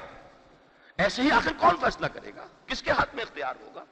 علماء بورڈ کا معاملہ جو ہے، وہ میں عرض کر رہا ہوں صاف صاف کہ وہ تو بنتا ہے، وہ پھر تھیوکریسی ہے، وہ ایک طبقے کی حکومت ہے۔ یہاں یہ ہوگا اشتہاد پارلیمنٹ کرے گی، غور و فکر ہوگا، سوچ بچار ہوگا۔ اس میں پھر یہ کہ اس کے دوران میں بھی عدالت کا دروازہ کھلا ہوا ہے۔ یہ سب جو ہے ایکسرسائز ان فیوٹیلٹی ہو رہی ہے، یہ سب کتاب و سنت کے منافی بات ہو رہی ہے۔ اگر یہ پاس بھی کر لیں گے تو ہم آئیں گے، کنڈا کھٹکھٹائیں گے۔ اسی سٹیج پر ان کو روکا جائے، ہو سکتا ہے۔ ریفرنسز اب بھی دیے جا رہے ہیں کہ نہیں؟ ایک پروسیس ایک فیصلہ ہے ریفرنس دیا جا رہا ہے کہ ہمیں جو ہے سپریم کورٹ اس کے اندر رہنمائی دے۔ اسی طریقے سے اگر بالفرض غلط فیصلہ ہو جاتا ہے، اگر کہیں تجاوز ہو گیا ہے کتاب و سنت سے، اگر لا تقدمو بین ید اللہ و رسول ہی کی خلاف ورزی ہوئی ہے، تو گو اینڈ ناک دی ڈور آف دی کورٹ ورنہ اس کے اندر اندر ہے تو آپ کو کیا اعتراض ہے؟ اگر نصوص کے دائرے میں ہے، وہ سو گز ریڈیس کے دائرے کے اندر اندر ہو رہا ہے، تو پھر آپ کو حق کوئی نہیں ہے۔ پھر یہ کہ اکثریت کی رائے چلنے دیجیے یہ ہے اصل میں وہ مفہوم جو علامہ اقبال کے اس جملے کا ہے کہ اجتہاد گویا کہ اب اس کی تنفیذ جو ہے وہ بدریہ پارلیمنٹ ہوگی۔ اس لیے کہ اب وہ تھیو ڈیموکریسی کا دور ہے، وہ تھیو منارکی والا دور اب ختم ہو چکا مذہبی بادشاہت ختم ہوئی۔ اب در حقیقت عوامی خلافت کے بنیاد پر ایک مذہبی جمہوریت، اسلامی جمہوریت کا دور ہے۔ اس میں ایک سوال ضمنی بحث اور ہے۔ اسی پانچویں بحث میں یہ سوال کیا جب علماء کیا کریں گے؟ ان کا کیا رول ہے؟ اس پورے پروسیس کے اندر ان کا رول کیا ہے؟ سب سے پہلی بات تو یہ ہے کہ میں پھر وہی عرض کروں گا کہ ایک تو ہے اس وقت کی بات۔ ایک ہے اسلامی ریاست کے قیام کے بعد کی بات، اصولاً بحث اس کی ہو رہی ہے۔ اس میں علماء بھی الیکشن میں حصہ لے آج بھی لے رہے ہیں تو اس وقت کیوں نہیں لیں گے؟ جو بھی نظام ہے، آئے۔ آج بھی آخر گئے ہیں کہ نہیں؟ مفتی محمود صاحب بھی بھٹو صاحب کو شکست دے کے پہنچ گئے تھے کہ نہیں پہنچ گئے تھے؟ مولانا نورانی میاں بھی پہنچ گئے تھے کہ نہیں پہنچ گئے تھے؟ تو یہ راستہ ان کے لیے بند نہیں ہے آؤٹ آف باؤنڈس نہیں ہے۔ نمبر دو، اصل جو کرنے کا کام ہے اصل میں، بدقسمتی سے یہ وہ اصل کام ہے جس سے ہمیں ظہول ہو رہا ہے۔ جس کی طرف ہم نے توجہ نہیں کی ہے۔ اسی لیے یہ ہمارا اسلامی ریاست کا خواب جو ہے، وہ شرمندہ تکمیل نہیں ہو رہا اور لمبے سے لمبا شارٹ کٹ جو ہے، وہ لانگسٹ کٹ بنتا چلا جا رہا ہے۔ سبق کیا ہے؟ علماء اور خادمان دین کا اصل رول اس میں بلا واسطہ نہیں، بل واسطہ ہے۔ ان کے بعض ان کی تلقین، ان کی نصیحت، ان کی تعلیم، ان کی تدریس، ان کی تبلیغ کے ذریعے سے معاشرے کے اندر دو چیزوں کا لیول بڑھتا چلا جائے اور پھر برقرار رہے۔ ایک جذبہ ایمانی کلیکٹو لیول پر۔ جذبہ ایمانی، جس کا نتیجہ کیا ہے کہ عوام اس پر طے ہوں، تلے ہوئے ہوں کہ ہمیں مسلمان جینا ہے، مسلمان مرنا یہ جذبہ ہے اصل شے، یہ کون پیدا کرے گا؟ اصل کرنے کا کام تو یہ ہے۔ یہی تو نہیں ہے۔ اوپر کی لیپ پوت کبھی آرڈیننس کے ذریعے سے، کبھی کسی ذریعے سے، کبھی کسی ذریعے سے کوئی کاسمیٹک ٹریٹمنٹ ذرا سی رگڑ لگی سب اتر گیا، معلوم ہوا غازہ تھا، کچھ بھی نہیں تھا، حقیقت تھی نہیں ملما تھا۔ وہ کیوں ہے؟ اس لیے کہ آپ کے معاشرے میں وہ جذبہ نہیں ہے۔ یہی تو میں نے عرض کیا کہ یہ جو ان انتخابات نے آپ کو آئینہ دکھایا ہے۔ آپ کا معاشرہ بنیادی طور پر سیکولر معاشرہ ہے۔ آپ کے معاشرے کے اندر میٹیریل ویلیوز ہے کہ جو رگ و پہ میں سرایت کی ہوئی ہے میرے اور آپ کے اندر بھی یہی حال ہے۔ اور اچھے اچھے مذہبی لوگوں کے حال یہی ہے معاملہ یہ اصل کرنے کا کام تو یہ ہے یہ ہے جو علماء کریں گے، خادمان دین کریں گے، اپنی بے نفسی کے ساتھ، اپنی بے غرضی کے ساتھ، اپنے آپ کو مٹی میں ملا کر، خاک میں رلا کر یہ کام کرنے کا ہے۔ نمبر دو کام کیا کرنے کا ہے؟ کہ معاشرے میں ایک فہم علم دین کا، اس کا بھی ایک لیول اجتماعی سطح پر برقرار رہے، تاکہ کوئی مداری دھوکہ نہ دے سکے۔ کہ ہم اسلام لے آئے؟ گی یہی تو اسلام ہے۔ اسلام کی بجائے کسی اور شے پر اسلام کا لیبل نہ لگا سکے۔ اس کے لیے تو ضروری ہے کہ آپ کے عوام کے اندر ایک کلیکٹیو لیول پر ایک فہم تو ہو، معلوم تو ہو نا اسلام کیا ہے اور کیا شے اسلام نہیں ہے۔ کیا چیز اسلام میں جائز اور کیا چیز اسلام میں جائز نہیں ہے۔ یہ علم دین اور وہ جذبہ ایمانی۔ اسلام کا فہم اور ایمان کا جذبہ یہ دو کام ہے اصل کرنے کے جو بلا واسطہ کرنے کے ہیں علماء کے، خادمان دین کے، خادمان القرآن کے۔ دین کے لیے جن کے، بلکہ میں نے تین الفاظ استفا لاہور میں اپنے پچھلے خطبہ جمعہ میں ایڈ کیے کہ تین شرطیں جس شخص میں پوری ہو جائیں۔ پہلی منزل ہے اسلام پسندی، اسلام پسند ہو۔ نمبر دو، اسلام کی پابندی۔ پابند ہو اسلام کے۔ نمبر تین، غلبہ اسلام کی خواہش مندی۔ تین چیزیں پیدا ہو جائیں تو تین دائرے ہیں ان کے کام کرنے کے، وہ علیحدہ بحث ہے۔ ان میں سے درمیانی دائرہ وہ ہے جس کی طرف میں اشارہ کر رہا ہوں کہ دعوت، تلقین، تبلیغ، تعلیم، ذرائع ابلاغ کا بھرپور استعمال کر کے لوگوں کے اندر ایک طرف جذبہ ایمانی کو بڑھایا جائے، برقرار رکھا جائے، نیچے نہ گرنے دیا جائے، بلکہ یہ کہ اس کی مقدار جو ہے بڑھائی جائے مسلسل۔ اور دوسرے، فہم دین، علم دین انہیں صحیح معلوم ہو کہ دین کیا ہے اور کیا نہیں۔ یہ کام ہے علماء کے کرنے کا۔ باقی جیسا کہ میں نے عرض کیا تیسرا، کورٹ میں جائیں۔ آپ کو معلوم ہے کورٹس کی طرف سے کھلی چھوٹ رہی ہے۔ باقی جہاں ہاتھ بندے ہوئے نہیں تھے، ہماری شریعت کورٹ کے، وہاں کے لیے تو وہ کھلی دعوت دیتے تھے، کوئی آئے، عالم دین آئے، وہ یہاں پہ آرگو کرے، ہماری رہنمائی کرے، وہ وہاں پہ وہ کام بھی کر سکتے۔ تو بلا واسطہ انتخابات میں حصہ لیں۔ بل واسطہ یہ کہ وہ معاشرے کے اندر جذبہ ایمان اور فہم اسلام اس کی مقدار کو بڑھائیں مسلسل اور برقرار رکھیں اس کلیکٹو ول کو. The will to live as Muslim die as Muslim ایک کلیکٹو لیول کے اوپر جب تک کہ یہ عزم اور ارادہ جو ہے، یہ اپنے آپ کو ایسرٹ نہیں کرتا، اس وقت تک تو اسلام یہاں آئے گا ہی نہیں۔ مداری کھیلتے رہیں گے اور اپنے اقتدار کو طول دیتے رہیں گے۔ اسلام کا نعرہ لگاتے رہیں گے۔ یا وہ اسلام کا نعرہ اپوزیشن کے ہاتھ میں ہوگا ڈگڈگی بچا کر ووٹ لینے کے لیے؟ یا وہ اسلام کا نعرہ کسی کسی حکمران کے ہاتھ میں آ جائے گا لوگوں کو دھوکہ دینے کے لیے۔ جب تک کہ آپ صحیح ایمانی جذبہ اور صحیح فہم اسلام معاشرے کے اندر پیدا نہیں کرتے۔ اب میں آ رہا ہوں چھٹی بحث پر۔ اب یہ لاسٹ بٹ ون ہے۔ ایک بڑا مشکل مسئلہ ہے، بڑا ٹی ڈی ایس اس میں بھی بڑا ابہام ہے اور بہت سی اس میں لوگوں کے ذہن میں الجھنے ہیں۔ اس کا تعلق ہے شرائط شہریت۔ حقوق شہریت تو میں عرض کر چکا۔ جو ہائیسٹ نارمز ہیں ڈیموکریٹک ان سب کو اس امر و ہم والے دائرے کے اندر آپ نافذ کیجیے اس پر بحث کرنے کی ضرورت نہیں ہے۔ اس لیے کہ جو بھی کچھ آج تک انسان نے حاصل کیا اس میدان میں، یا زنور مصطفیٰ اورا بہاست، یا ہنوز اندر تلاش مصطفیٰ ابھی تو انسان وہاں پہنچا ہی نہیں جہاں محمد نے پہنچایا تھا صلی اللہ علیہ وسلم۔ کوئی صدر ریاست کوئی حکمران جو ہے وہ قانون سے بالا تر نہیں ہے اسلام میں۔ عدالت میں پیش ہوگا۔ آج تو آپ کی ہائیسٹ ڈیموکریٹک نارمز جو ہے، ان میں بھی اس یہ استثناءات رکھے گئے، تحفظات دیے گئے۔ کسی صدر مملکت کو یہ اختیار نہیں ہے کہ عدالت نے کسی کو پھانسی کی سزا دی ہو، قتل کی سزا دی ہو۔ اور وہ اپنے انداز خسروانہ اور الطاف مرحمانہ جو ہے، اس کو بروئے کار لے کر معاف فرما دیں آپ ہوتے کون ہیں معاف فرمانے والے؟ کس کو حق حاصل ہے؟ آج ہوا ہے تو کچھ لوگوں کو دکھ ہو رہا ہے۔ اور میں پہلے کہتا تھا کہ یہ نہیں ہے اسلام کے خلاف ہے، اس وقت کیوں نہیں اس کے خلاف آباد اٹھاتے تھے؟ اصول کو ایک رکھیے، اسلام میں تو ہے ہی نہیں۔ جب عدالت ہے تو عدالت کس کام کے لیے؟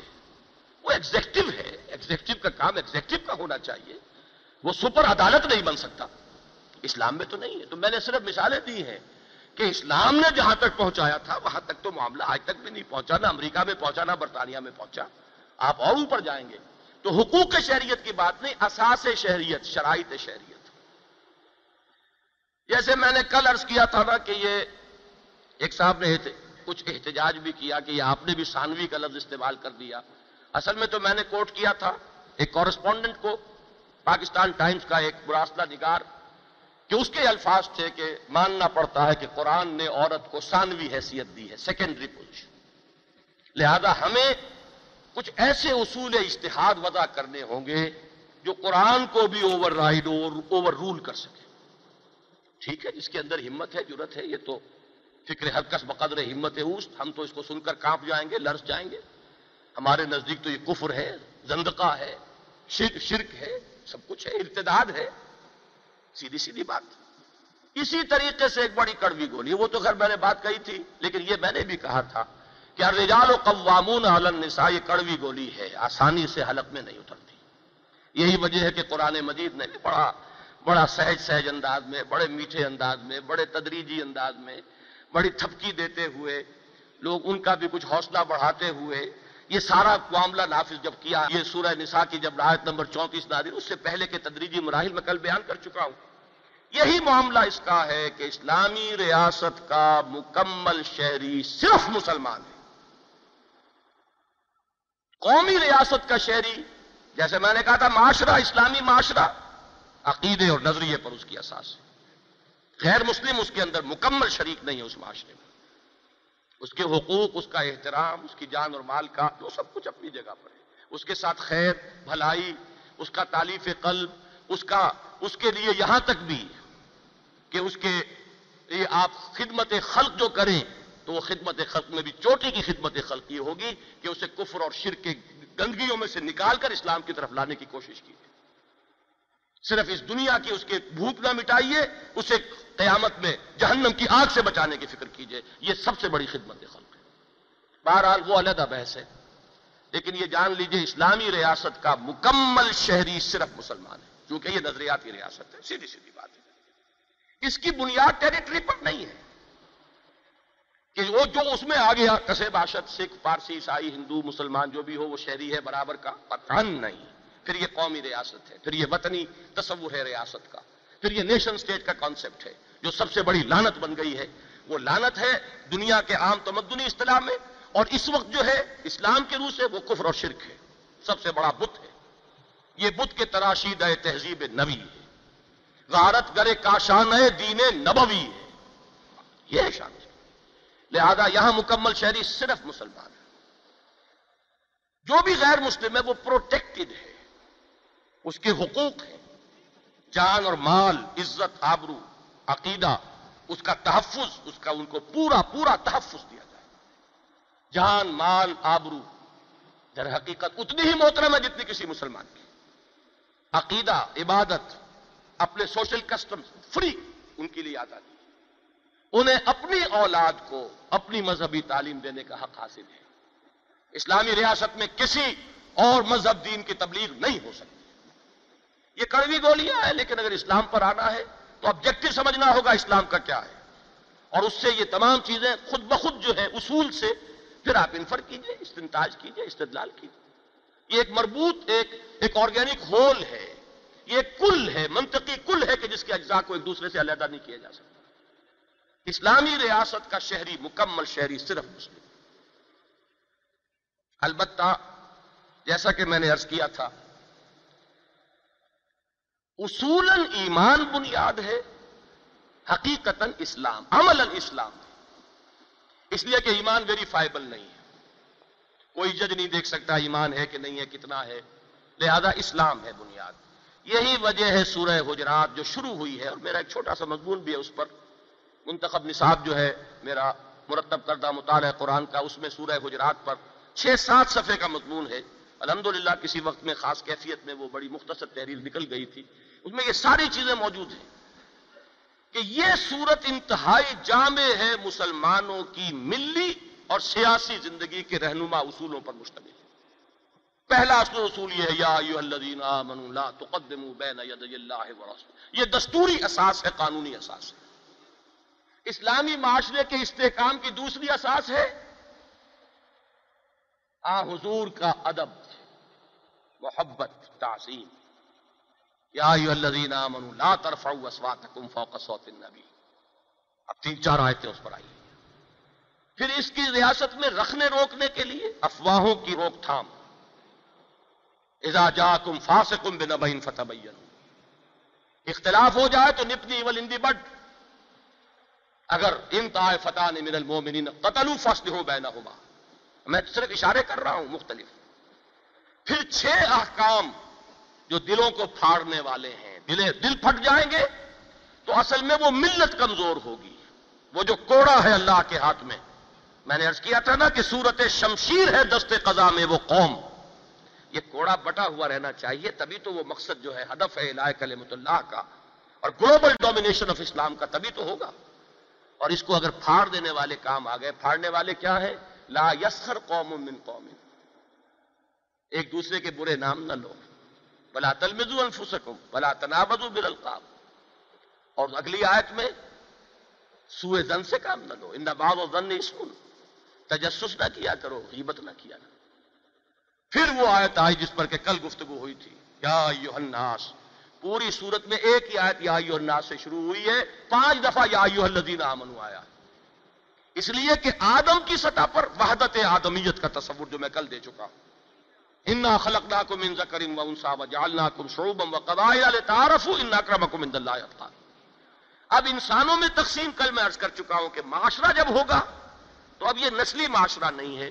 یہ رنگ کا معاشرہ نہیں ہے، یہ لسانی نہیں ہے، یہ زمینی نہیں ہے، یہ ایمان اور اسلام کا معاشرہ ہے۔ اسی لیے اگلی آیت میں ایمان اور اسلام کا فرق واضح کر دیا۔ قالت العراب آمنا، قل لم تؤمنوا ولكن قولوا اسلمنا ولما يدخل الايمان في قلوبكم۔ اسلام اساس ہے اسلامی ریاست کی شہریت کی، اسلامی معاشرے میں شمولیت کی۔ ایمان نہیں، اس لیے کہ ایمان ویریفائبل نہیں۔ کون قاضی فیصلہ کرے گا کہ ایمان ہے کہ نہیں؟ وہ ایک باطنی مخفی حقیقت ہے۔ اب اس سے کچھ منطقی نتیجے نکلتے ہیں، دیکھیے۔ پھر وہی بات ارز کر رہا ہوں کہ اصول ہوں، اصول سے آگے آپ آپ بات کو بڑھائیے۔ مسلمان سب برابر ہیں۔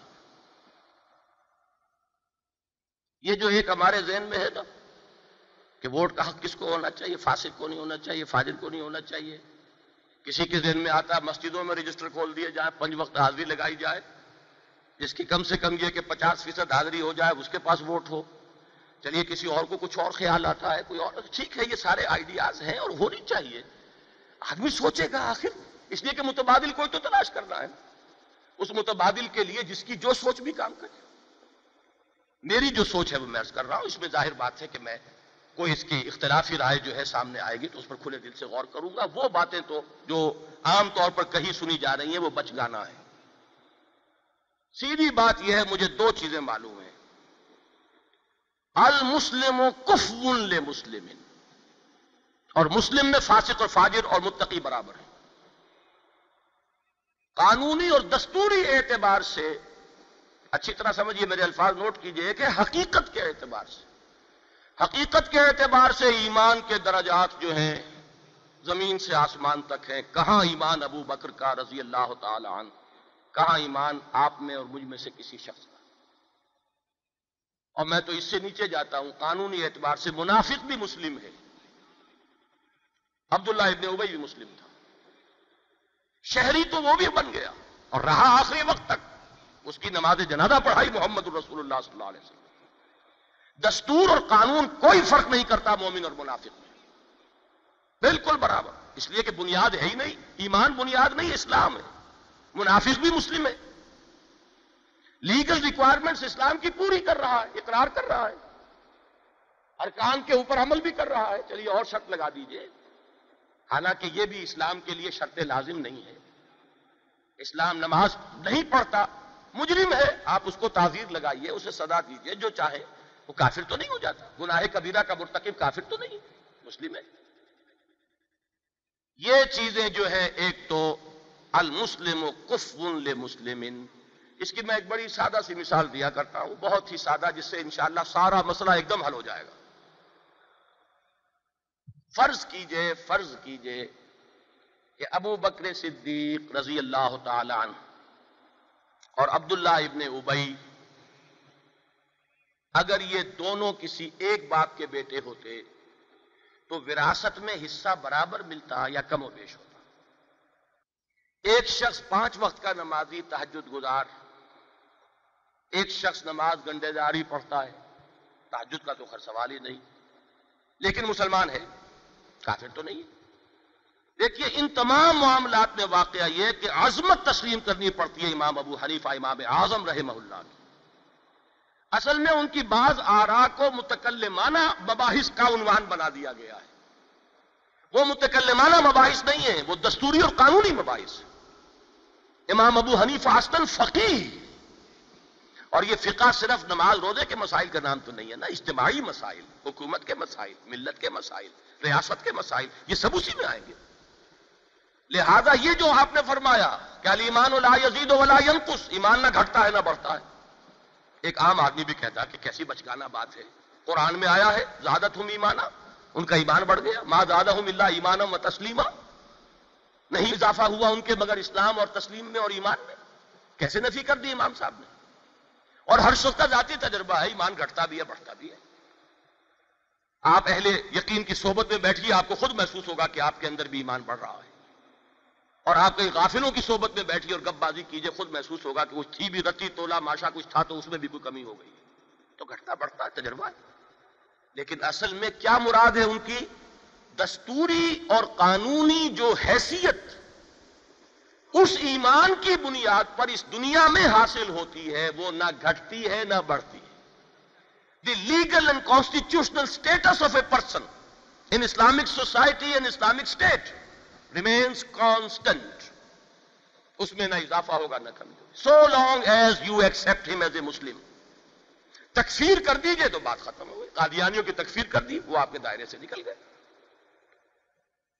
اس میں بھی میں نے جیسا کہ وہ اخلاقیات کے اس گفتگو میں پرسوں ایک سوال کے جواب میں میں نے ایک حوالہ دیا تھا فزیولوجی کا ایک قانون ہے آل اور نن لا بعض فنومنا ایسے ہوتے ہیں ان میں پرسنٹیج نہیں چلتی۔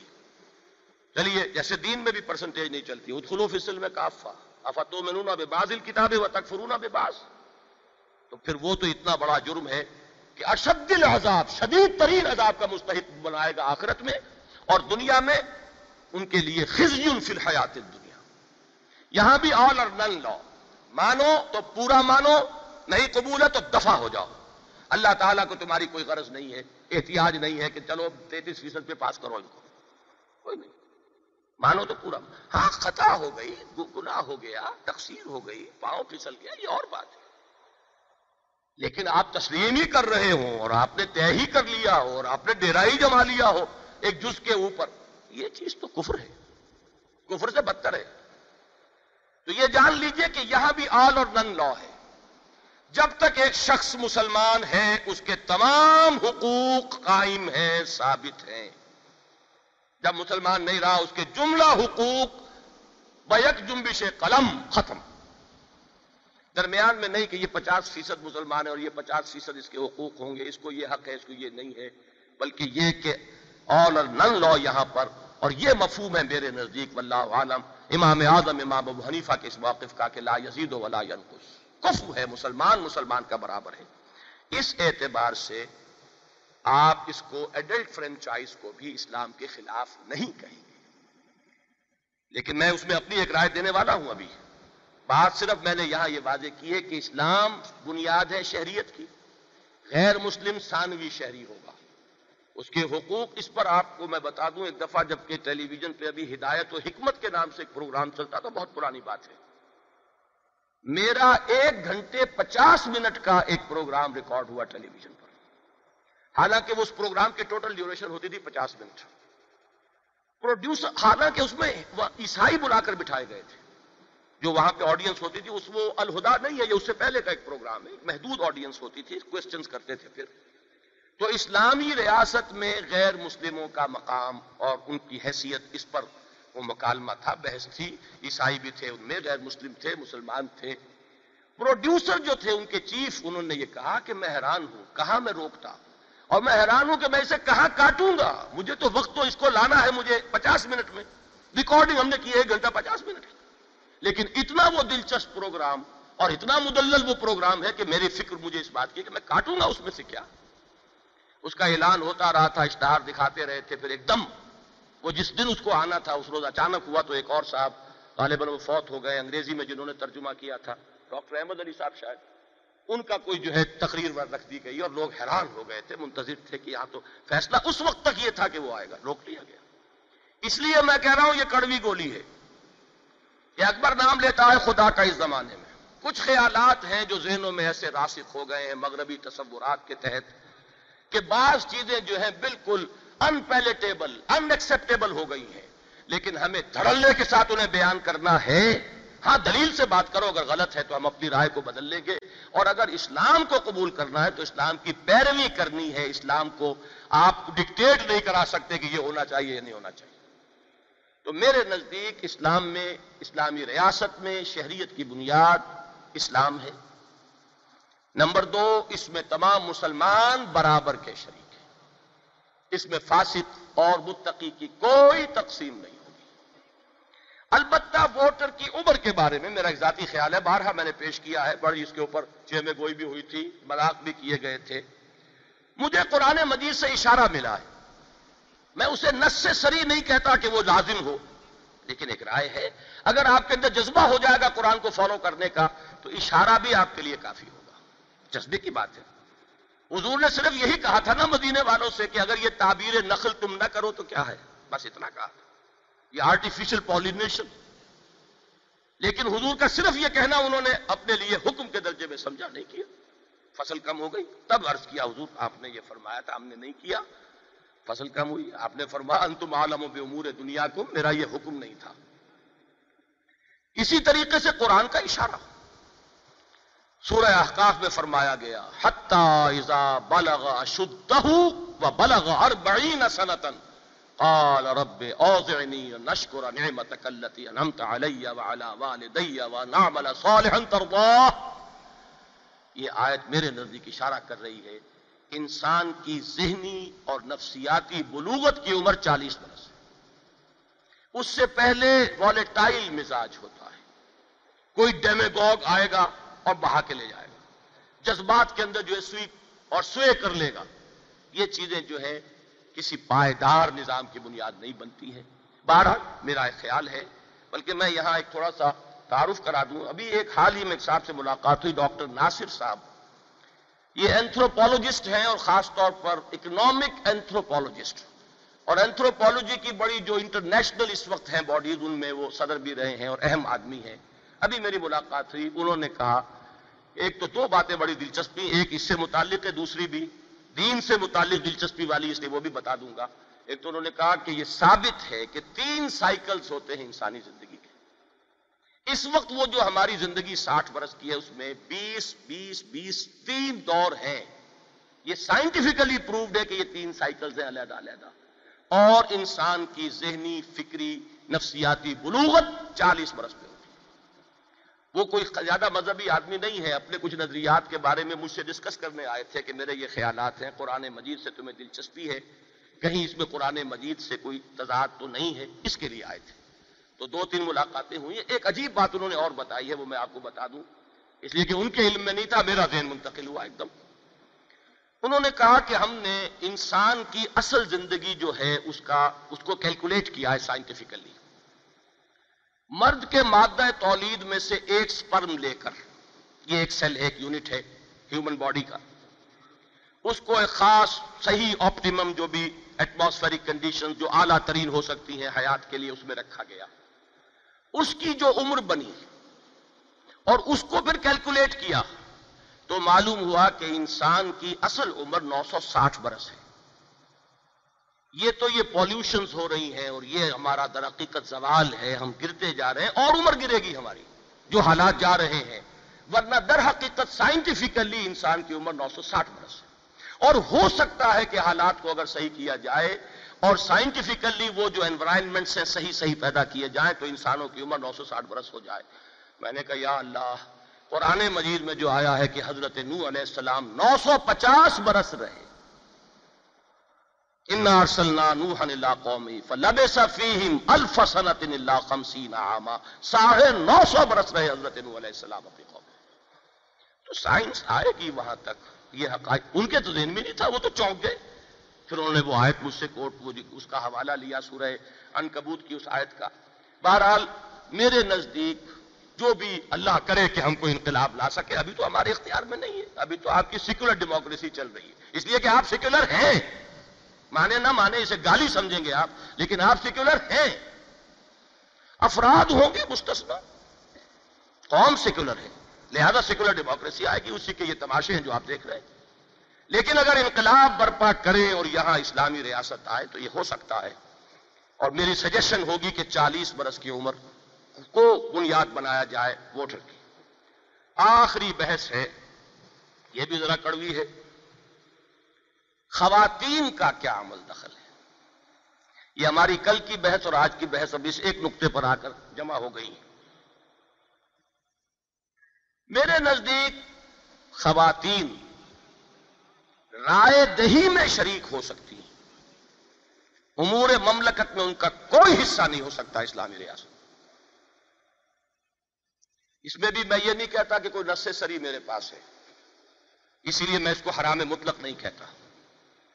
اور یہی بات مجھے دوسرے حضرات سے بھی معلوم ہوئی، میری بھی رائے یہ تھی کہ اس وقت بھی اگر کوئی خاتون آپ کے ہاں بہت اونچے عہدے پہ پہنچ گئی ہے، حرام مطلق کوئی نہیں کہہ سکتا اس لیکن ہے روح دین کے خلاف، نظام دین کے خلاف، مزاج دین کے خلاف۔ ان کے خلاف ہے اور اس میں قطعا کسی شک و شبے کی گنجائش نہیں۔ رائے دے سکتی ہے۔ لیکن یہ کہ وہ جو حدیث ہے، تین اوصاف حضور نے گنوائے، پوری حدیث مجھے یاد نہیں ہے۔ اگر تمہارے عمرہ ایسے ہوں اور تمہارے مجھے پوری یاد نہیں ہے، تیسری بات وہ امور حکم الا نسائے یہ امور کا لفظ آ رہا ہے وہ امر ہم حل لنا من الامر من شعی وہ امر اور اول الامر۔ عطی اللہ و عطی الرسول و اول الامر منکم۔ اس امر کو لیجیے۔ امور امورکم الى نسائکم اگر تمہارے امور تمہاری عورتوں کے ہاتھ میں آ گئے، فبطن الارض خیر القم من ظاہرہا تو زمین کا پیٹ تمہارے لیے اس کی پیٹ سے بہتر ہے۔ تمہارا مر کر دفن ہو جانا بہتر ہے، بنسبت اس کے کہ زندہ رہو اور زمین کی پیٹ پر چلو۔ لیکن اس کو نوٹ کیجیے، یہ معاملہ آپ کے گھر میں بھی ہونا چاہیے۔ ایک صاحب نے لطیفہ بیان کیا کہ بڑے زور شور سے ایک صاحب کا، الرجال قوامون علی النساء۔ تو ایک صاحب نے کہا، بھائی، یہ الرجال کے لیے کہا گیا، آپ کے لیے نہیں کہا گیا۔ پہلے وہ الرجال کو کوالیفائی تو کرو۔ ہوگے تو خود بخود ہو جاؤ گے پھر قوام۔ نسوانیت زن کا نگہ باں ہے فقط مرد۔ نہ پردہ نہ تعلیم نہیں ہو کے پرانی۔ نسوانیت زن کا نگہ باں ہے فقط مرد۔ ہو صحیح مرد۔ تو یہ ہر رجال و قوامون علی النساء والی بات ہے، تو وہ گھر میں بھی ہونی چاہیے۔ ڈوب مرنا چاہیے ان لوگوں کو کہ جن کی اپنی بات گھر میں نہیں چلتی۔ فابطن الارض خیر الکم من ظاہرہا یہ ہمارے معاشرے کی وہی بات ہے کہ جو آج میگنیفائی ہو کر آپ کے سامنے آ گئی۔ میرے نزدیک اسلامی ریاست میں مجھے مولانا انصاری صاحب کی اس رائے سے بھی اختلاف ہے۔ انہوں نے کچھ عمر کا معاملہ کیا تھا۔ یہ عمر کا معاملہ حجاب کے لیے ہے۔ وہ علیحدہ بحث ہے۔ قرآن مجید میں بھی ہے کہ اس کے بعد ایک خاص عمر سے ایک عورت گزر گئی ہو تو پھر اس کے لیے وہ حجاب وغیرہ کی وہ پابندیاں نہیں ہیں۔ لیکن یہ ہے کہ یہاں معاملہ ہے امور کو ملا نسائے کم والا۔ بحث ہی بالکل جاتا ہے۔ آپ کو اس امور مملکت و امور ریاست میں انہیں بالفعل کوئی حصہ دینا۔ اگر تو یہ حدیث آپ کی رہنما ہے تو سرے سے آپ کے لیے جائز نہیں۔ اور میرے نزدیک یہ انتہائی منافقت ہے جس میں یہ پوری قوم مبتلا رہی ہے۔ کہ ان کو ووٹ کا بھی حق ہے، وہ الیکشن بھی لڑ سکتی ہیں، ان کو سب کچھ بنایا جا سکتا ہے، وہ اپوزیشن کی طرف سے بھی آ رہی ہیں، وہ سپیکر بھی بن سکتی ہیں، وہ یہ بھی ہو سکتی ہیں۔ ان میں تو کوئی اسلام پسندوں کو درد نہیں ہوا۔ جب اس کا منطقی نتیجہ سامنے آیا تو اب پیٹ میں درد ہوا۔ یہ ہماری منافقت ہے در حقیقت۔ اور یہ پچھلے گیارہ سالوں میں یہ بہت شدت کے ساتھ آگے بڑھی۔ امور مملکت میں، امور ریاست میں اس دور میں جتنا عورتوں کو آگے بڑھایا گیا، پہلے نہیں تھی عورتیں۔ در حقیقت یہ ہمارے کرتوت ہیں۔ شانہ بشانہ شانہ بشانہ شانہ بشانہ کی گردان کیجیے تو اب یہ شانہ بشانہ ہوگا کہ نہیں ہوگا؟ بہرحال میری جو رائے ہے، سمجھ لیجیے اس کو کہ وہ رائے یہ ہے کہ امور ریاست میں، امور مملکت میں خواتین رائے دینے کی حد تک ان کو حق حاصل ہو سکتا ہے۔ وہ بھی ہو سکتا ہے، کہہ رہا ہوں۔ لیکن یہ کہ امور مملکت تنفیزی امور پالیسی میکنگ اس میں نہ غیر مسلموں کا حصہ ہو سکتا ہے، نہ خواتین کا۔ پالیسی میٹرز مسلمان مرد ان کے ہاتھ میں ہوں اسی طریقے سے عبور مملکت، مسلمان مردوں کے ہاتھ میں ہوں میں اپنی گفتگو کو اس موضوع پر تو یہاں ختم کر رہا ہوں۔ اقول و قولی حاضہ وسطر اللہ علی ولکم ولسائر المسلمین والمسلمات۔